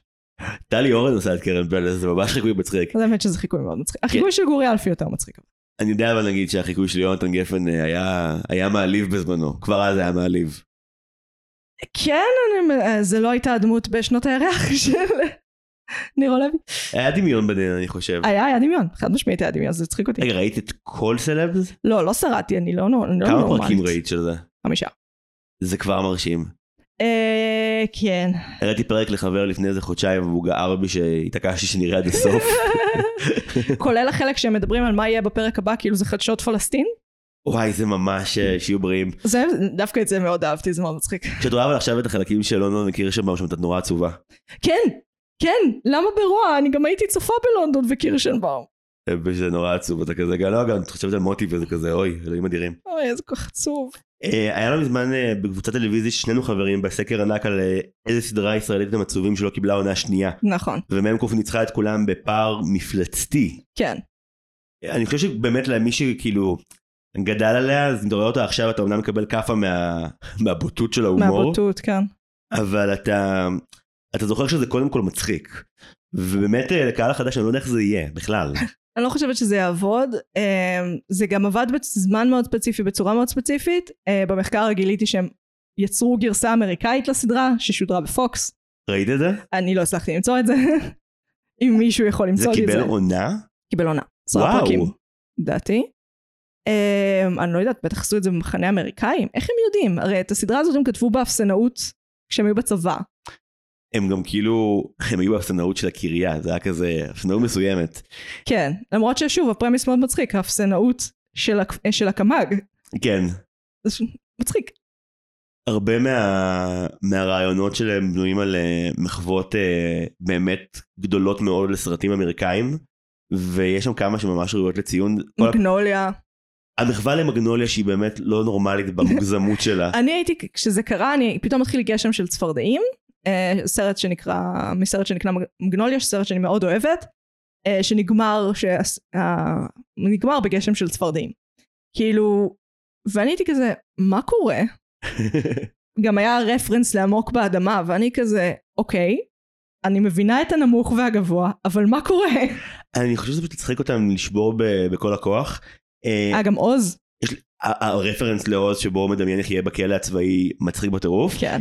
אבל הכי, הכי, הכי זכור לדעתי מכולם זה ממנטו. שזה כן. פרק שלם על זה שכאילו הרמטכ"ל, שזה לגמרי שאול מופז. זה לגמרי שאול מופז. בלי אפילו להתחמק מזה. איזה מדהים זה שאול מופז. שאול מופז, אני לא חושבת שאנשים זוכרים שהוא היה קיים. הוא היה רמטכ"ל, הוא היה שר הביטחון, הוא היה ראש מפלגה. הוא הפיל מפלגה מאיזה 30 מנדטים לאדמה. אף אחד לא זוכר אותו. הוא היה הדמות הכי כזה מופיעה בסדרות קומיות לאיזה עשור, כזה כל התוכניות אה, סאטירה למיניהן. אבל אגב, אפרופו זה, אה, אפרופו סאטירה, יש איזה מופע של יונתן ברק שבו הוא אה, מציין שסאטירה בעיניו זה מספרים בדיחה וחלק קטן במוח שלך כאילו מצחקק קלות. שזה כאילו מה, לש- לשם זה פונה. המוח שלך צוחק, אתה לא צוחק. כן. ומ"ק 22 מוכיחה אחרת לדעתי. את צוחקת המון עם הפה שלך כי חלק גדול מהבדיחות בנוי על אה, אה, ייצוג שגוי בכוונה כדי ליצור אירוניה, אבל חלק עצום מהבדיחות סתם מטומטם. כן, אני אוהב, כשזה סתם מטומטם אני נהנית. כשזה סתם מטומטם אני הכי נהנית. אה, אפרופו דיסני, תחשוב על הקיסר נפל על הראש, על כאילו כמות ה... על למלא פיתולי עלילה וזה, וארבע שנים, וכבר שלושת רבעי מהסרט מוכן, ואז הוא אומר להם, כן, תעשו הכל מחדש. ואז הם כזה, אוקיי, מנקים הכל, ואז נתן, זה נתן להם מלא זמן לסיקוונסים סופר מטומטמים וסופר קומיים, שבטווח הארוך, אף אחד לא ראה את זה בטווח הקצר, אבל בטווח הארוך, זה מה ששמר את הסרט. כן. הסיקוונסים המטומטמים של בן אדם עושה לעצמו אה, את ה soundtrack. אני חושב שזה המקומות, קצת מה שדיברנו קודם על Stranger Things, זה המקומות שבהם היוצר עושה מה שהוא באמת אוהב, שזה לא בהכרח המהות זה הקטנות, אבל אם הקטנות שלך הן ראויות, אז, אז הכל יהיה טוב. כן. אני חושב שיש איזה קטע, הפרק של המכונת זמן, יש להם, אה, אוי, הוא מושלם. הוא נפתח ונסגר עם אה, ארז טל בתפקיד עצמו, בכספת. אה כן, זה גרם לי לחשוב, כאילו, למה דווקא ארז טל בתפקיד עצמו? יש שם עוד אנשים שהם לא, לא היו בתפקיד עצמם. אז תהיתי מה גרם לארז טל לבוא ולאחרים לא. אני חושב שספציפית עם הבדיחות של הכספת, זה היה פחות מצחיק אם זה לא היה הוא. כי כן. יש שם פרודיה מאוד יפה על איך אה, מנחי שעשועונים אה, מותחים את המשתתף בקטע כן. של אז אתה סופי, לא סופי, בטוח, לא בטוח, אבל זה פרס, אבל זה פרס, אבל זה פרס, אבל זה פרס. עד שפשוט יורה בו. כן. אה, וגם בגלל שזה מ"ק 22 אז יורה בו וזה גרפי, תמיד זה המוות מ"ק 22 נורא גרפי. אין משום. אנימציה לשום דבר, אבל הדברים, הגר... הדברים המזעזעים, אנחנו נוסיף עוד פיקסלים. לגמרי, לפעמים בסיומי פרקים הם ממש מגיעים למקומות אה, נורא נורא אפלים ואלימים פתאום, ואת את לא מוכנה לזה. הפרק של ההחלפת מוחות, אני הייתי כזה, למה הם השקיעו כל כך הרבה מאמץ? כי יש שם כמות פרטים יחסית גדולה. בגלל שהסדרה הזאת היא תכלס סופר לואו-פיי, כאילו היא באמת ברמה, בכוונה, ברמת עיבוד מאוד נמוכה של האנימציה שלה, אז כשהם מנסים, אתה כזה, מה קורה? מה קורה פה? התחלף אנימטור? מה אני רואה? המוחות זה נגיד דוגמה פנטסטית. המוחות זה גם, זה, זה הפרק לפני האחרון, הפרק כן. התשיעי הוא אה, הוא אחד הפרקים הכי מגעילים של הסדרה, כאילו זה כן. מתחיל בזה שיש כמה סצנות סקס שבאמת בוטות בשביל להיות וואו, בוטות. זה מנצח את טים אמריקה קל. כן, אני לא הרגשתי בנוח. אני, הגניחות, אני גם כאילו, מאיזושהי סיבה, אתה מכיר את זה שאתה מכיר את המדובב ואז אתה רואה את הפנים שלו כשאתה שומע את זה? אוקיי. והמדובבת הזאת והגניחות שהיא עשתה, זה היה כל כך לא קשור לי. כאילו דמיינתי את הפרצוף שלה ואני הייתי כזה, אני לא רוצה, די, תפסיקו, די. כן, זה, זה כאלה קשה, אבל כל הפרק הוא, הוא נורא נורא נורא כזה מין גוף האדם בווריאציה שאת לא מעוניינת לחזות בהם, כן, וגם אה, הוא גם מכוון טיפה יותר נמוך כי הוא הרבה יותר עוסק בכזה איזה סחיטה אני יכול להפעיל כתוצאה מזה שתפסתי מישהו מזדיין באפסנאות, כאילו הפרקים האחרים שלנו הרבה יותר אפים בעלילות, כאילו הם מגזימים, הפרק על המשפט שבו וואו זה פרק מדהים. הפרק. שבו הם אה, מחקו בטעות אה, את מקום פיקטיבי בשם נווה שלום, לא מקום פיקטיבי. הוא קיים? נועם שוסטר אליאסי, חברה מהלימודים, גדלה שם. זה מקום אמיתי? זה מקום אמיתי? כן, אז בסדרה הורגים אותם, את כל אחד ואחד מהם. אני יודעת, אני ראיתי את זה ואני הייתי כזה, אה, הם הרגו את נועם עכשיו, עשה. סתם שמחו להגיד שלום שלום נווה שלום לדעתי. לא, לא, לא, זה מקום אמיתי שבו אה, יהודים וערבים גרים ביחד אה, על אה, אתוס של דו-קיום, מלמדים שם גם בערבית וגם בעברית. זה למה היא יודעת ערבית כל כך טוב, היא גדלה עם ערבית. כן, it's a thing. וואי, פרק שלם שמסביר את ה... את הרשומון לאיך היישוב נחרב, פלוס מכל בדיחות הפמילי גיא של מ"ק 22, הבדיחה האהובה עליי ביותר היא פה, כשיש כזה, מחפשים להבין מי גונב את כל התרופות מהמרפאה, ואז יש את הדיאלוג הנורא המוכר של אני מה הוא עושה פה, הוא מה הוא עושה כאן, אני, אני מסיפור אחר. פשוט יוני רכטר צץ בין כולם. אה, זה כן היה יוני רכטר. בוודאי שזה יוני רכטר. אני כזה, קלידים, הוא מדבר מוזר, זה יוני רכטר. בטח הוא, הוא, הוא כחול כי הוא האיש הכחול שהוא מסיפור אחר. אה, איש הכחול הם מסיפור. הלכו עד לכבש ה-16 שם, זה כל כך מצחיק. זה מזה שמדברת בנמוך גבוה, אני כזה, אוקיי, אתם אשכנזים, הבנתי. כן, כן, לגמרי. לא, זו בהחלט סדרה שאשכנזים כתבו, אין, אין, אין איפה להתבלבל בכלל. אין איפה להתבלבל, אבל אה, אם אני ממש מצמצמת את הסדרה לכלום כלום שבה, אז מה שעולה לי זה חוויה מרכזית אחת. כשאנשים מגיעים לצבא, במיוחד אשכנזים, היפסטרים, חנונים, כל הווג'רס הזה, מה שקורה, אה, אני לא התגייסתי, אז כל חבריי האשכנזים, גם מה שאבא שלי קורא לו אשכנזים ברוחם, כשהתגייסו לצבא, אז הם חזרו אחרי שבועיים, והם תמיד היו אומרים לי אותו דבר, את לא מאמינה, אני עם ערסים, אבל הם מה זה גברים, אנחנו מה זה חברים, הם לא זה, פתאום, פתאום נפתח להם הראש לגבי כאילו עוד צורות חיים. כור ההיתוך הצה"לי. אבל זה ממש זה, פתאום אתה קולט כאילו מתכנת לעתיד והנערף, לא יודעת, מוסכניק לעתיד, חברים הכי טובים כזה. מ"ק 22 אבל ממש אה, בזה לאינטגרציה הזאת בקטע של כאילו היא פעם אחר פעם חוזרת לזה שסבבה ששולמן וחנוכה מסתדרים אבל שולמן יישאר שולמן וחנוכה יישאר חנוכה. כן, אבל הם באמת מסתדרים. זה כאילו, זה באמת הקטע. הכור ההיתוך הישראלי הוא בולשיט, אבל החלק הזה, שכאילו צדדים שלא היו נהיים חברים, נהיים חברים. יש לי חבר שהוא ממש שולמן בנשמתו והוא כזה כאילו נראה חנון ג'ינג'י אבל מסתדר כזה ממש יפה עם כולם ורגע החברות הגדול שלו בצה"ל היה בשבוע הראשון בקרקל במקלחות קלאסי. כשבא אליו אחד החבר'ה מהמחלקה השנייה, היא הייתה מחלקה של הרבה יותר בנים שהם בנים כאלה, ומישהו עושה לו, תגיד, אם אתה ג'ינג'י בראש, זה אומר שאתה ג'ינג'י גם ב... וחבר שלי עושה לו, כן.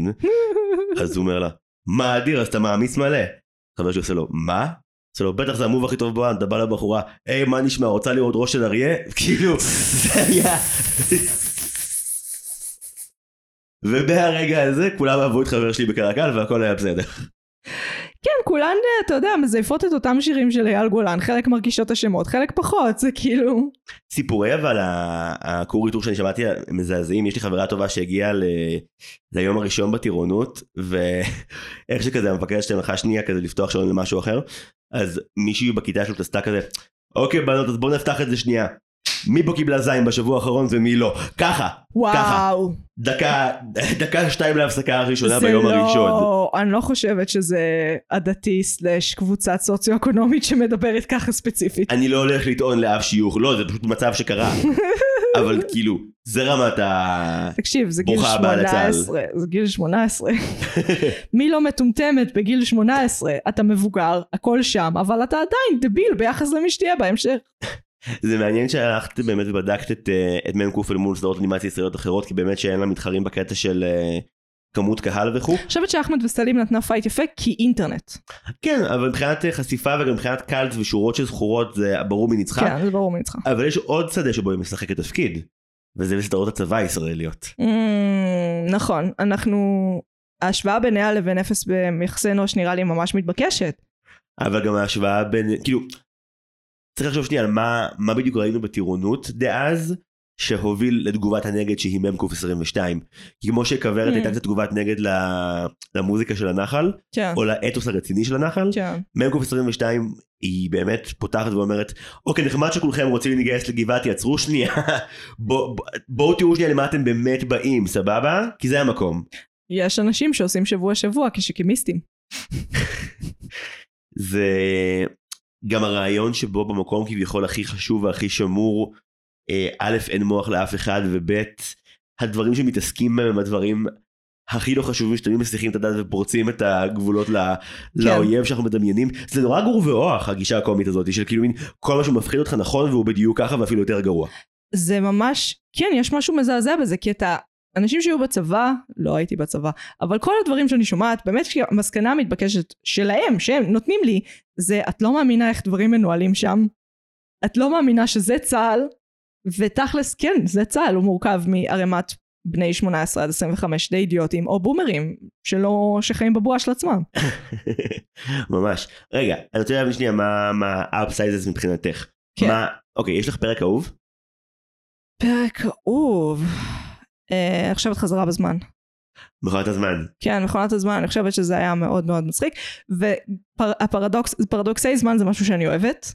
יש בזה משהו מאוד מצחיק, והפתרון שלהם אה, לכל הפרדוקס הזה, זה זה שהם יראו את העתיד, יגלו שהם רס"רים בעתיד, שזה הפחד הכי גדול שלהם, וזה פותר את כל הפרדוקס. ממש. זה קורע אותי מצחוק, זה מהלך דרמטי מעולה, וזה גם ממש החזיק, כאילו, אני חושבת שמלא אנשים אומרים, כאילו, כאילו, ככה הם אומרים, אפילו במה יש בזה, הפודקאסט, אה, אז הם אומרים, כאילו, זה אחת הבדיחות.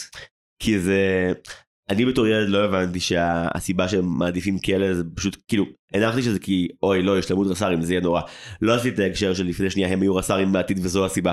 ועכשיו בצפייה החוזרת זה היה כזה אה כן. וואו אז כאילו הכלא אז זה נהיה הרבה יותר משמעותי ממה שחשבתי שהוא. כן, אה, וזה גם הפך את הסוף, של הפרק לסוף הרבה יותר טוב. כן. אבל כל, כל קו העלילה של אה, עבד בסיפורי התנ"ך מדהים. אוי, עבד בסיפורי התנ"ך זה באמת היה נפלא. אני גם, אה, סיפורי התנ"ך מוצגים באופן מטומטם. איך קוראים לסדרה הזאת? זה לא היהודים באים, זאת שהייתה לפני היהודים באים ב-80's, חצי המנשה? חצי המנשה. יס! אהבת ליבי. כן, לדעתי זה חד משמעית בהשראת. יש פה, יש פה עניין.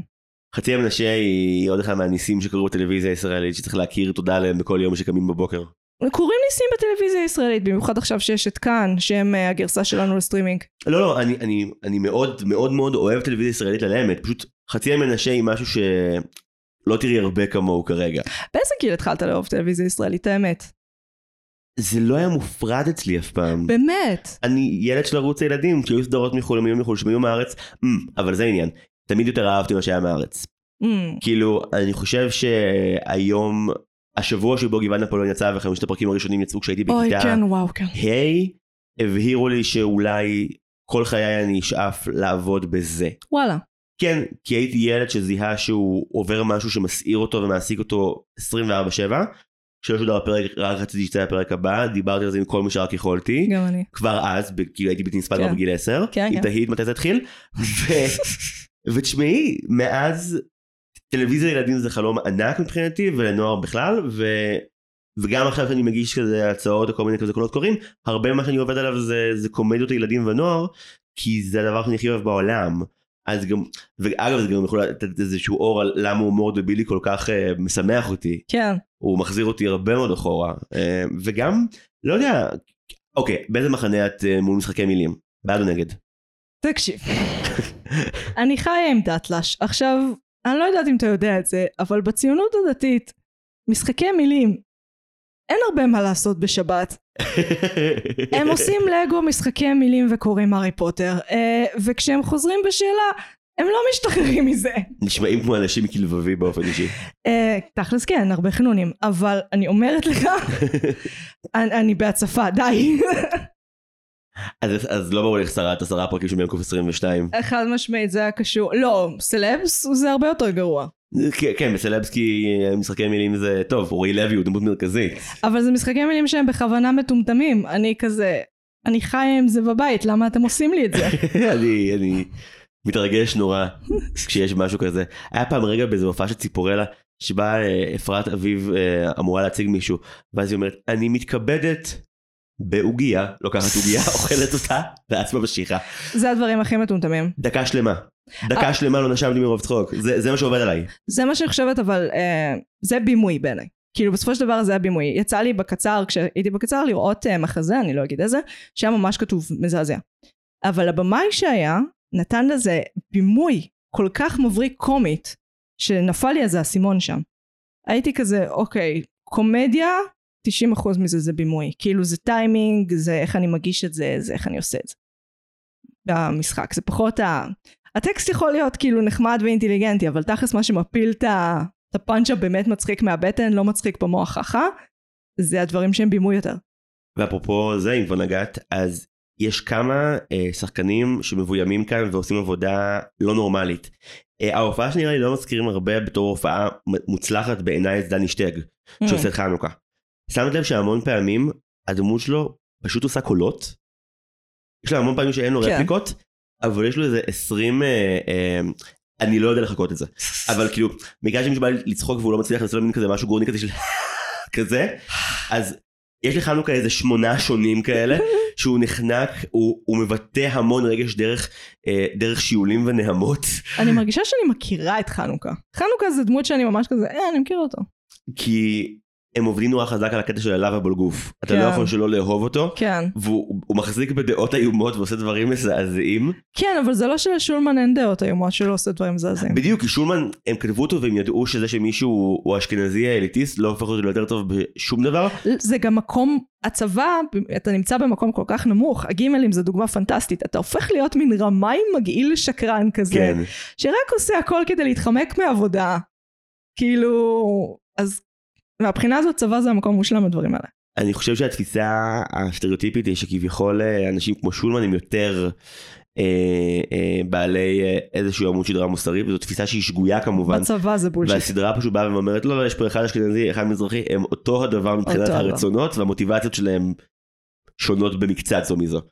כי אחד הוא הוא ladies man והשני הוא מאמא's boy אבל כאילו זה בעיקר ההבדל ביניהם זה הכל שמת לב שלא רואים את האימא של חנוכה? כי תמיד סירי כל הסירים שהיא מביאה לו לשבת מסתירים זה אותה. קרע אותי מצחוק. אבל זה, זו בדיחה שלא הייתה עוברת היום. למה היא מצחיקה? כי אנחנו יודעים שהיא על בסיס אמת. כי בסופו של דבר זה אפילו לא תלוי בעדה, זה תלוי במשפחה. יש משפחות שכשהן באות, הן באות עם סירים. וכאילו, ולראות אותה פשוט יושבת שם עם כל הסירים, גם החוויה של לנסוע באוטו עם הסירים. אם יצא לך לשבת באוטו עם משפחה כזאת, אתה יודע שכל המשפחה, כאילו גם האמא או הבן אדם שבישל, כל הזמן צועק, לא, אל תזיזו את זה ככה, אל תשים על הברכיים, זה יתחמם, אל תשים על הרצפה, זה יישפך.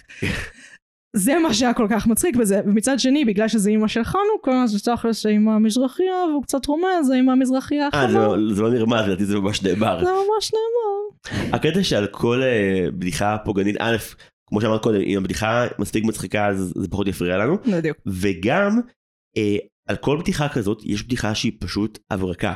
למשל אותו פרק אה, שם לב לשיר הנושא של משפחת חנוכה? לא. אז הטנדר שלהם מחנה בחניה של ההורים דורס את השמור לרס"ר גבריאל שורון. וברקע פשוט גיטרה חשמלית עושה את הליין של חנוכה חנוכה חג יפה כל כך. הם עושים את זה כל הזמן. הם לא מפסיקים לתקוע קטנות שהן באמת מלאות במחשבה. כשאתה עושה אנימציה, יה- תכלס יש לך יותר זמן, במיוחד דברים שלא מכריחים אותך לשנות את האנימציה, נכון כמו פסקול. ומוזיקה זה ממש קלאסי לזה, כי אתה לא צריך לעשות שום שינוי, אין שום שינוי ויזואלי, אין שום שינוי בכתיבה, בעריכה. אם יש אה, אה, מקומות שהם תקפו בהם יותר טוב את הצבא לדעתי זה כשמגיעים כל פעם לבכירים. כי כל ה... הביקורת על החפ"שים היא גם ספק ביקורת ספק הזדהות והעלילות שלהם תמיד נהיות נורא מופרכות ואלימות באיזשהו שלב כן. אבל כשזה מגיע לבכירים את לפעמים פשוט מאמינה להם. יש אה, בפרק של מכונת זמן את השאלה הגדולה יש לנו שני מיליארד אה, שקל חסרים בתקציב מאיפה כן. נביא אותם. כן.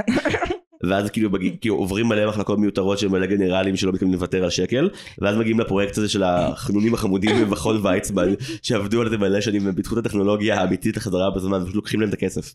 אמ, זה היה מצחיק כי הם ניהלו את כל הדיון הזה במסכים.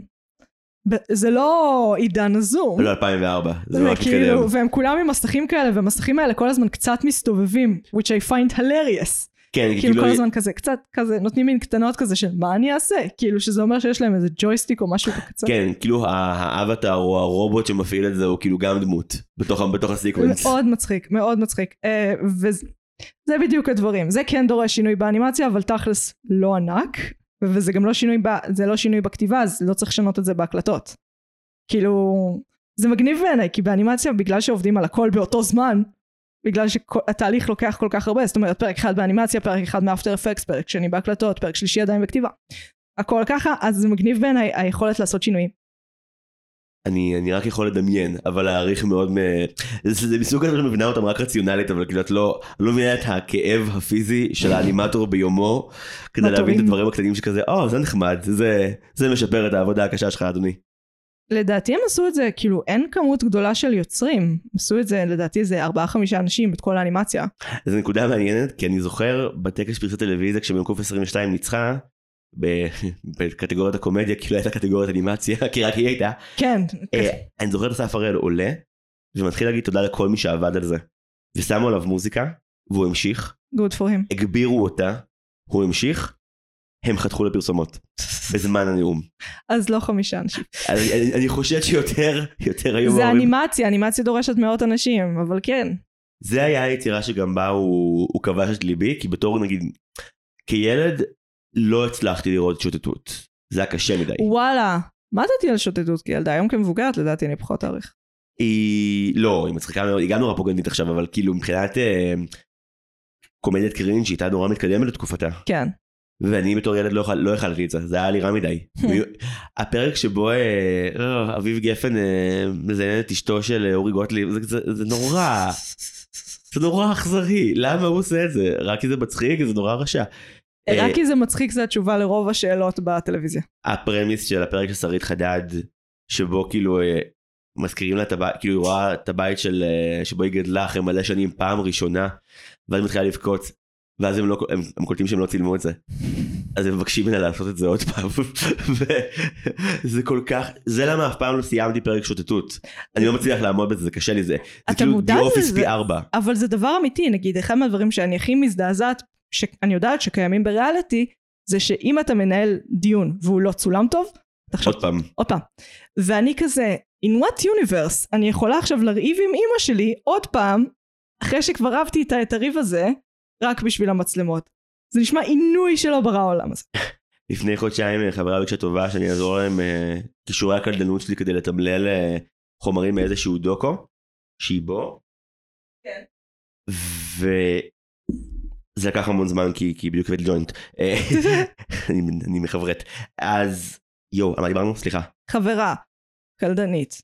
כן, הביאה לי לתמלל דוקו, כן, ולראשונה בחיי ראיתי חומרי גלם של סרט דוקומנטרי, אף פעם לא ראיתי. זה המון שעות. וזה אחד שלא מבחינת ניהול גם ובימוי, לא, הם לא היו מאוד מנוסים בזה הצוות. Mm, ולראות את כל הרגעים שבהם כאילו מדברים כאילו זה סרט אמיתי לבין השבירות שכזה מה אה שנייה החתול תזיז אותו.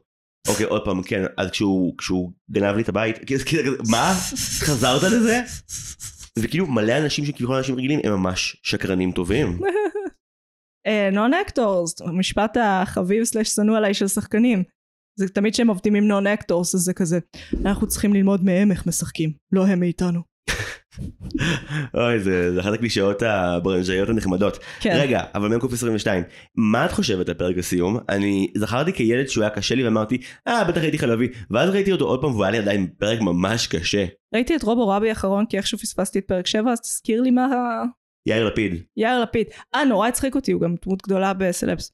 אה, האובססיה הישראלית ליאיר לפיד. כאילו זה, אני מרגישה אני ראיתי אותו באולפן שישי ואני ראיתי אותו בתוכנית שהייתה לו ואיכשהו אני עדיין מרגישה שכאילו כל חיי הוא היה בפוליטיקה. אז קשה לי לראות אותו כה... כה... לא יודעת, סקסי אידיאט אה, שכל התוכניות האלה מנסות להציג אותו. הייתי בזמן אמת בצילומי קהל בתוכנית של יאיר לפיד, או... כחלק מסיור של מגמת תקשורת, או... וזה היה ביום, זה היה, זה היה קלאסי, זה היה ביום שהיה בו פיגוע בבוקר, היינו כזה בבוקר בסיור ברשות השידור, ואז כאילו ראינו את השדרנים שם של הרדיו מתמודדים עם הפיגוע ומדווחים עליו, ואז בערב כבר מישהו מהמשפחה, ש... ש... משפחה של אחד הקורבנות של הפיגוע שבדיוק היה מאושפז, אה, הגיעו אה, לראיון אצל יאיר לפיד. ראינו את זה קורה באותו יום. איזה חברה מטומטמת. זו הייתה מערכת שעבדה, כאילו זה היה הטוק שואו של ישראל בתקופה ההיא. כן. זה, הם היו מאוד מיומנים במה שהם עושים, וכדי להיות טוק שואו שמגיב הכי מהר לענייני השעה, המצפון והאתיקה שלך, אפרופו השיחה הקודמת שלנו שבה אני היללתי ואת תיעבת את Morning Show, כן. זה בדיוק המערכות האלה, כן. שפועלות הכי מהר בעולם. והמקרה הסיפור האגדי שבו פעם מערכת אה, כזאת דיווחה למשפחה כן. שהבן שלה אה, נהרג, ב- נספה באירוע, כאילו לפני שהמשטרה הספיקה להגיע אליהם. זה קורה, לצערי. זה לא כמו ב... אתה יודע, באנגליה היה להם פרשה עם ה Sun, אה, שכאילו אחד הדברים היותר גרועים שהתגלה שהעיתון הזה עשה, הוא היה פורץ לכל מיני תאים קוליים, הוא פרץ לקורבן של מישהי שהייתה קורבן אה, לרצח, ובגלל שהם שמעו את ההודעות שלה, אז המשטרה חשבה שהיא נכנסת עדיין לתא קולי וקוראת הודעות, ולכן היא עדיין בחיים.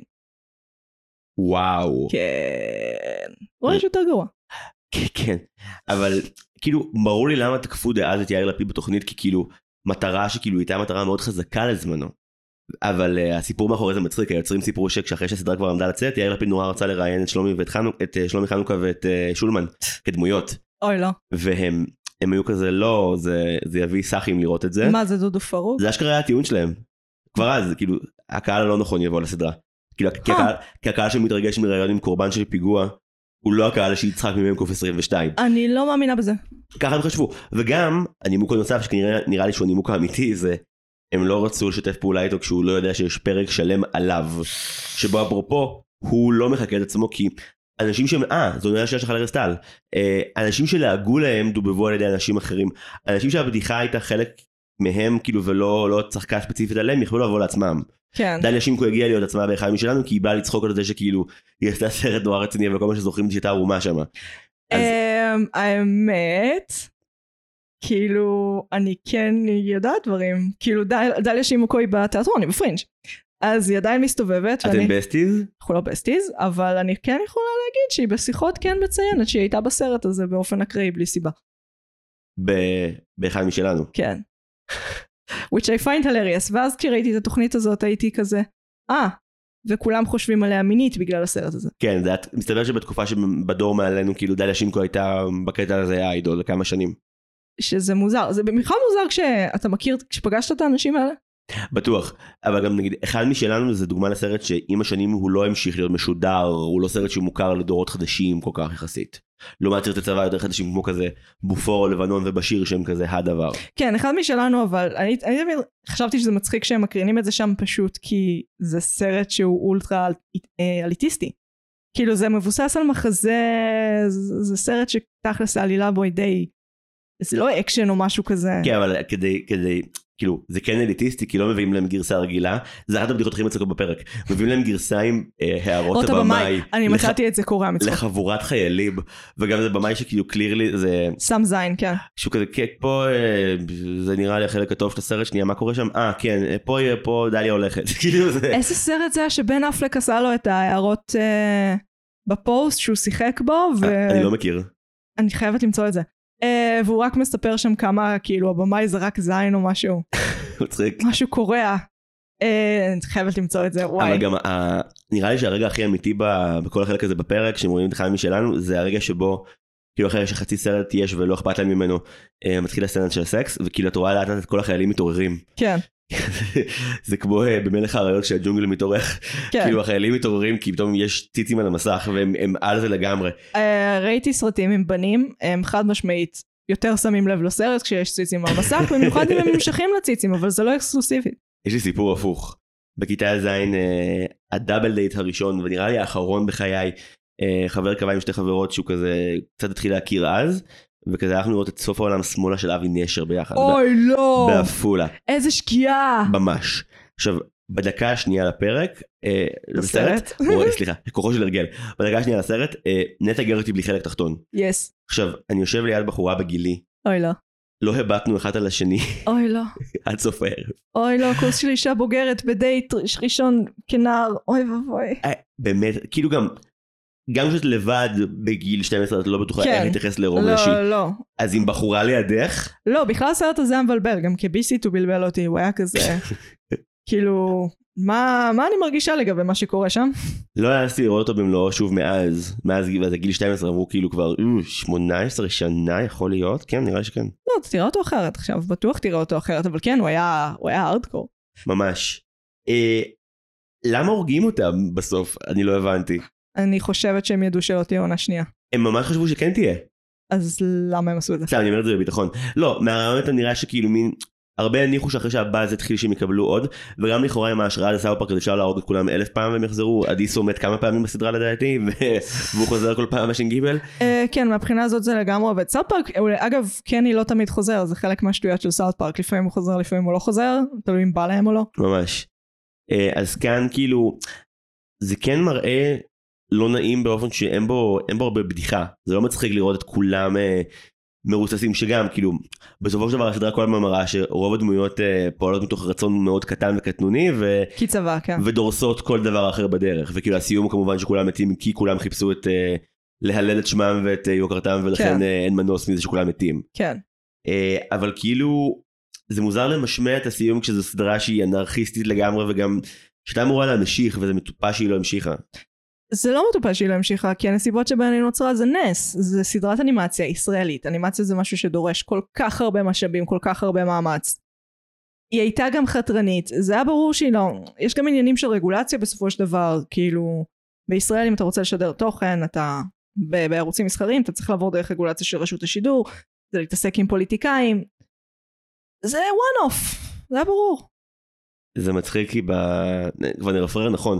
אני מניח שגם את קראת. יש מאמר מאוד יפה של אה, סמדר שילוני בוויינט כזה על אה, אחרי הרבה זמן הסדרה כזה רעיון יותר עמוק עם היוצרים. כן. ואחת הנקודות היפות שעולות שם זה שהם הופתעו מכמה שהם לא הבינו נכון איך בכל מדיום אה, דברים התקבלו. כן. כי אחרי שמ"ק לא חודשה אז הם המשיכו עם אסף הראל לכל לילה לעונה הראשונה כן. שהייתה מזמן. חד משמעית, וואי, כמה שערות היו שם. וכל דבר שהם כן. אמרו כאילו כן. עשה מהומות אדירות. מטורפות. היוצרים של שוגר זזה גם היו שם, הם עשו את ה... הם עשו שיר אה, על ביבי, כאילו קיוני מת, קיוני מת, קיוני מת, קיוני מת. אני חשבתי שזה קורה מצחוק. Uh, הסערה שהייתה שם, והם היו בשוק, אתה ראית כאילו לפי ההתנהלות בסושיאל מדיה, שהם בשוק, לא ציפו לזה. שהם לא ציפו לזה, ואני הייתי כזה, אוקיי, אתם באינטרנט יותר מדי זמן. וזה מדהים איך בישראל כאילו אה, מילה אה, שנאמרת אה, על ידי בן אדם זה כאילו הדבר הכי אה, מסוכן בעולם והכי בעל משמעות והכי אנחנו אפשר לתקוף את זה. יהודים, המילה הכתובה זה הדבר שלנו. כן ותביא דמות מצוירת או בובה שיגידו את זה עיין ערך רדבנד וכאילו אנחנו נהיה הרבה יותר סלחנים. רדבן חד משמעית, גם איך קוראים לנודניק הזה עם ה... ג'ף... דנאם? יודע. ג'ף דאנם זו דוגמה פנטסטית, כמות הבדיחות הלא בסדר שהוא עושה הם כאילו אינסופיות, והוא אומר את זה עם בובה, אז הכל בסדר. נכון ועם זאת אפרופו מה שאמרנו מלכתחילה שהוא הוא כל פעם נכון יותר זה שנגיד ג'ף דנאם זה דוגמה למישהו שלאף אחד היום לא אכפת ממנו כי הבדיחות לא נשארו מספיק מצחיקות כדי להצדיק את העלבון. זה בדיוק מה שאני אומרת, הומור באופן כללי הוא לא אברגרין, אם אתה רוצה שהוא ישרוד, ואתה מתעסק בנושא שהוא נון PC, אתה ממש מצחיק. אבל נגיד הנה אמ, כל הדמות של אה, גידי להב נחמני הכתבת ה- כן, וואי, הדורס-. הדורסנית. זה לא יפסיק להיות נכון. כן, אם כי הרגשתי שזה יותר כאילו סקסיסטי. אז זהו, אני גם טיפה הרגשתי את זה כאילו גם כי היא כתבת אבל היא נראית כמו בן כדי שהיא תוכל לעבוד כן, במקצוע אתה שלה. כמו דמות של טל פרידמן כזה. נכון, כמו- כן, די נכון, אבל אה, נגיד האופן שבו היא דורסת את האסטרונאוטית בתחילת הפרק הראשון, כן. שכאילו היא מנסה להוציא ממנה את ה... את החרא ולא את כזה את האחווה.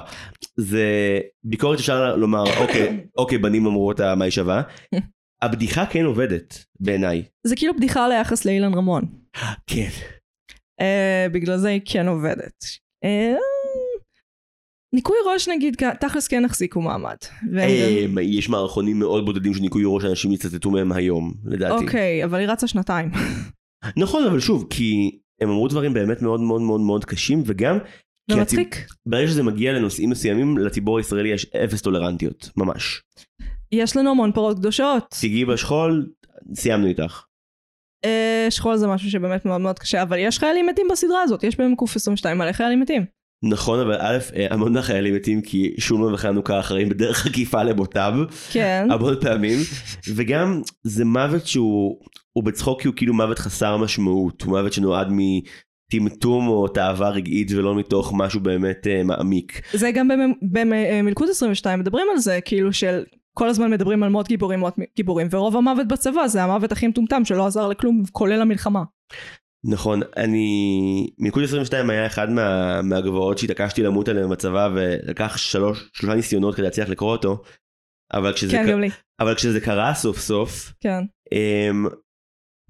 הבנתי הרבה יותר את השורשים של הסדרה שאנחנו מדברים עליה עכשיו, אבל שם זה, זה עולם שאת משתכנעת בקיומו בסופו של דבר, כאילו אה, חד כבר נהיה. אמיתי לחלוטין. אני מאמין, אבל אני עדיין מאמינה לזה. כאילו באיזושהי רמה עם כל המגוחכות, אני חושבת שזה תפס את הנימה של מה זה צבא. כאילו במיוחד צבא במדינה שהיא לא טוטליטרית. שהיא רק קצת אימפריאליסטית. אני חושב שבגלל שדווקא יש לך אה, בסדרה פה ריבוי של סטריאוטיפים, אז כאילו הביקורת על המערכת הצבאית קצת כזה מין מפולטרת לך דרך כל כן, מיני כן. סייד נוטס. נכון. את לא מרגישה שאת רואה יצירה, כאילו ראיתי הרבה יותר ביקורת על יחס למיעוטים בחברה הישראלית מאשר כן. ביקורת על הצבא. אני לא, הרגשתי שזה חצי ביקורת על, מיעוט, על יחס למיעוטים בחברה הישראלית, חצי, תראו, איך מיעוטים בחברה הישראלית מתנהגים. אהה, סטריאוטיפים. שוב, זו אותה גישה של הומור שאומרת אה, בוא נגזים כל דבר שהוא סטריאוטיפ ונגרום לו להיראות כאילו הוא באמת קיים והוא נכון ואפילו יותר גרוע ממה שחשבתם שהוא. שזה כן. מין כזה, עם כל הסיוטים של החיים סביבך, האם תוכלי גם ללמוד לצחוק עליהם ולא רק לפחד מהם. אני אלך שנייה לבדיחת לכי למטבח. שהיא באמת הבדיחה, הבדיחה הכי סטנדרטית. בתקופה שאני ואתה גדלנו, בדיחות לכי למטבח היו הדבר. אני עצוב לאשר שזה נכון. מאוד נכון, לצערי. וסיפרתי המון כאלה לא, בגיל 12 גם- ללא הפסק. גם אני נפלתי בטמטום הזה, בסדר. אמ, והיום אנחנו מבינים למה, היום אנחנו מבינים למה זה לא מצחיק. כי מלא נשים באמת תקועות במטבח, אז מה אם יש להן עבודה? כאילו בסופו של דבר אנחנו עדיין העבד הדומסטי של כולם, אנחנו עקרות בית עובדות, זה הכל. אה, ולכן בדיחות לכי למטבח הן לא מצחיקות כי אנחנו אפילו לא קרובים ללפתור את זה. בקורונה ראינו את זה ממש. נשים פשוט כאילו בום את עקרת בית. כאילו בכמויות, בכמויות אדירות. אה, ולכן בדיחות לכי למטבח הן לא כאלה מצחיקות כי זה הכי לא ברור לכולם. כי שוב, אם הנרמול לא צלח, אז הבדיחה היא עדיין punching down. כן, היא לגמרי punching down.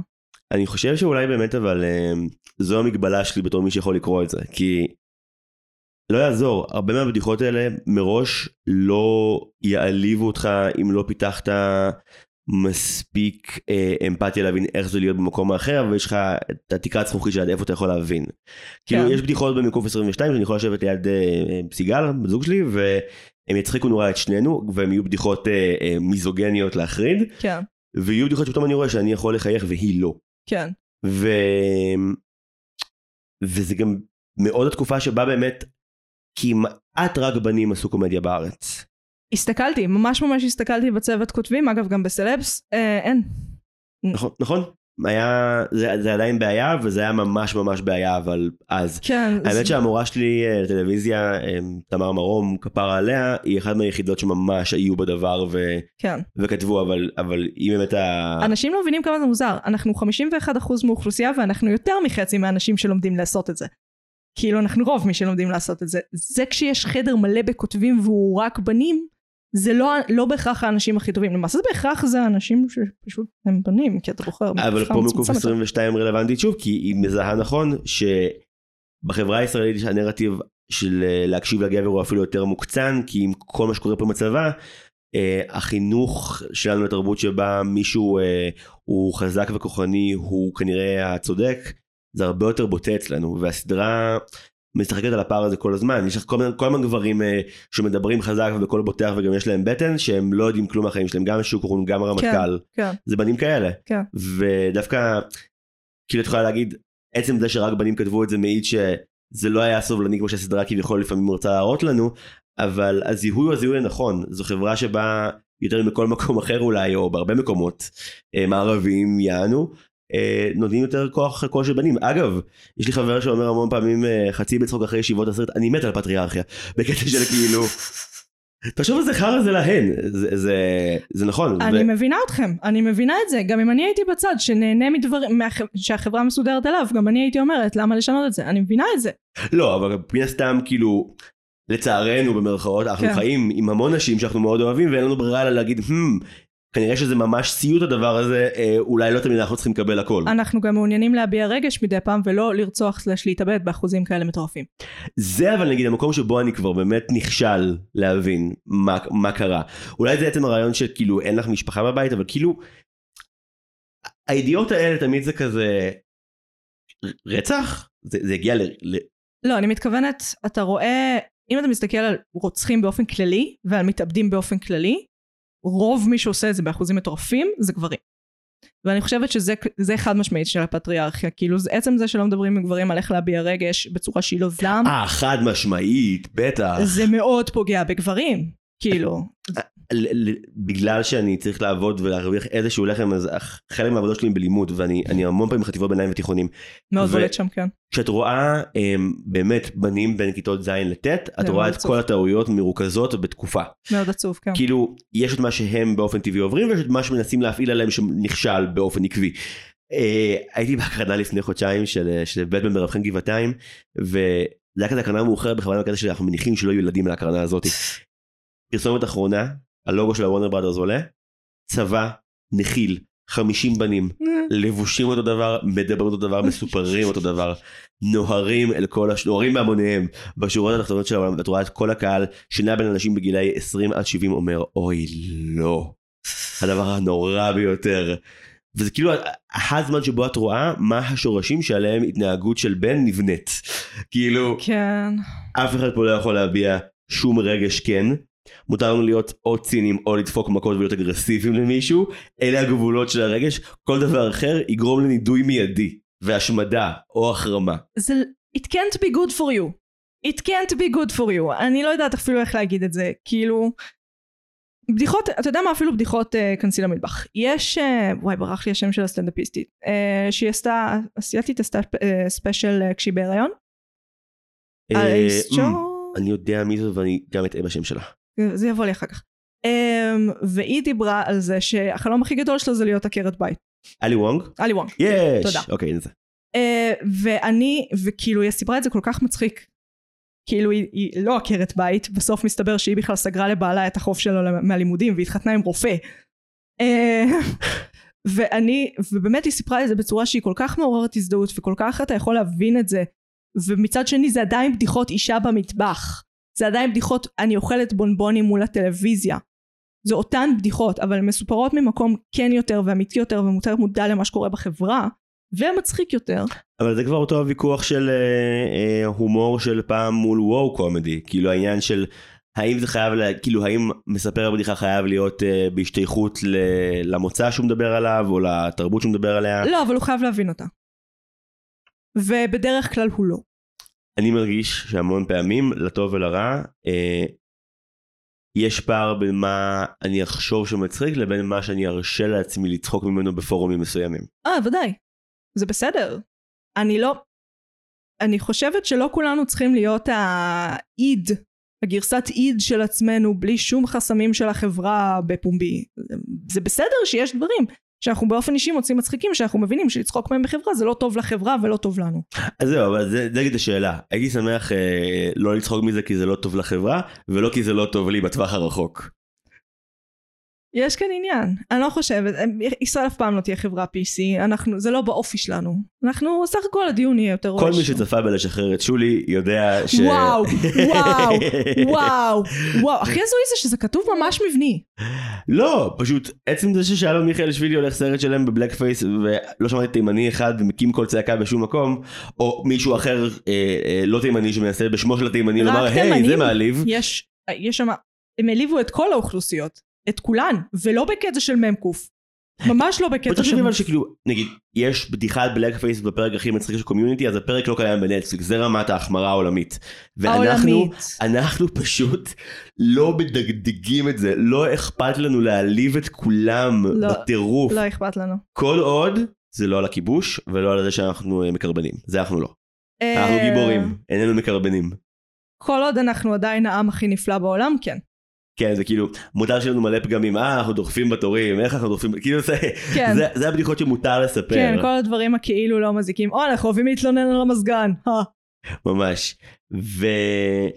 ושוב, ב- בהחזרה לדבר, כשאת רואה את מ"ק 22, אני לא חושב שאת מרגישה באמת מאוימת מהסאטירה, גם כשהיא חזקה, כי בסופו של דבר היא מפוזרת בין המון נושאים, והיא לא גורמת לך להתפתל בכיסא. הסיבה שאמרת כמה פעמים לאורך ההקלטה היום, ש... שרובו רבי הוא סמן שלילי מבחינתך לסדרה, זה כי זה המקרה שבו הם מתמקדים מאוד בלהציג חרדים ולהציג הומואים. אה, שתי קבוצות שיש לי בעיה עם זה כשמציגים אותם באופן מונוליטי, באופן שכאילו הם נראים כמו ענק אחד. החרדים הם לחלוטין הקריקטורה של זקני ציון וזה בכוונה וההומואים הם כולם כאילו הדבר שסטרייטים פחדו ממנו לפני 30 שנה. במקלחות בצבא. כן זה החבר'ה האלה כן. שהם רק רוצים כאילו הומואים לא אומר עברייני מין והסדרה לא מבינה את זה בדיוק. אה, חד משמעית, הם לא אומרים חולה מין, לא אומר עברייני מין, באמת.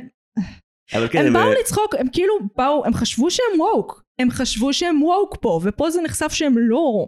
שהם באמת חושבים דברים רעים על הומואים, גם אם הם לא אומרים את זה בקול רם. תכלס הם כן אומרים את זה בקול רם. או שהם פשוט ממש שנאו את יוסי וג'אקר שזה זו ההרגישה שאני קיבלתי מכל זה. מה רבי יוסי וג'אגר, אחלה סרט. כאילו. תצפי בו שוב. אוקיי, אני... בעצם... זה ביום הזיכרון. אה, לא, אני, אני דווקא מאוד אוהב את איתן פוקס, יוסי וג'אגר זה סרט שהתיישן קשוח. כאילו יש. לך את המוזיקה הדרמטית והסלואו מושנים ואת כאילו כן. לא פשוט. אה, אבל התסריט שלו... סרט. ההמשך מצוין בקטע לא סביר בעליל. סיפורו של יו- יוסי, כן. יואו אהבתי את הסרט הזה אהבה עמוקה מאוד, ממש יפה. אוהד קנולה לא משחק בו טוב. אני. אהבתי מה שהוא עשה שם, אהבתי את המונוטוניות. וואלה. הרגשתי, האמנתי לו שהוא כבוי, כאילו שהדמות כבויה, לא שהוא כבוי. כן, אבל יש עניין כאילו שבכל זאת הסרט לא נע קדימה. טוב, כן. הגענו לסוף. ייי. אני אומרת בוא ניפרד מסטריאוטיפים צבאיים. אני אומר, בואי אה, ניפרד יפה מסיפורי חזרה בזמן. אה, אני רוצה להיפרד מסטריאוטיפ הרס"ר. אה, אוקיי, אני רוצה להיפרד מכולם מתים בסוף. אני חד משמעית לא רוצה להיפרד מזה, כי אחרת לא יהיה לי סוף לשום דבר. ככה אני מסיימת את הכל. אם אתם רואים משהו שלי, כולם מתים בסוף. אוי, לא. זה סוף אמיתי, ככה נראה סוף. בסדר גמור. טוב, אני הייתי מגי, אני הייתי זיו. ואנחנו מרשם לבינץ' מינוס נועם פלוס זיו. היי. ביי.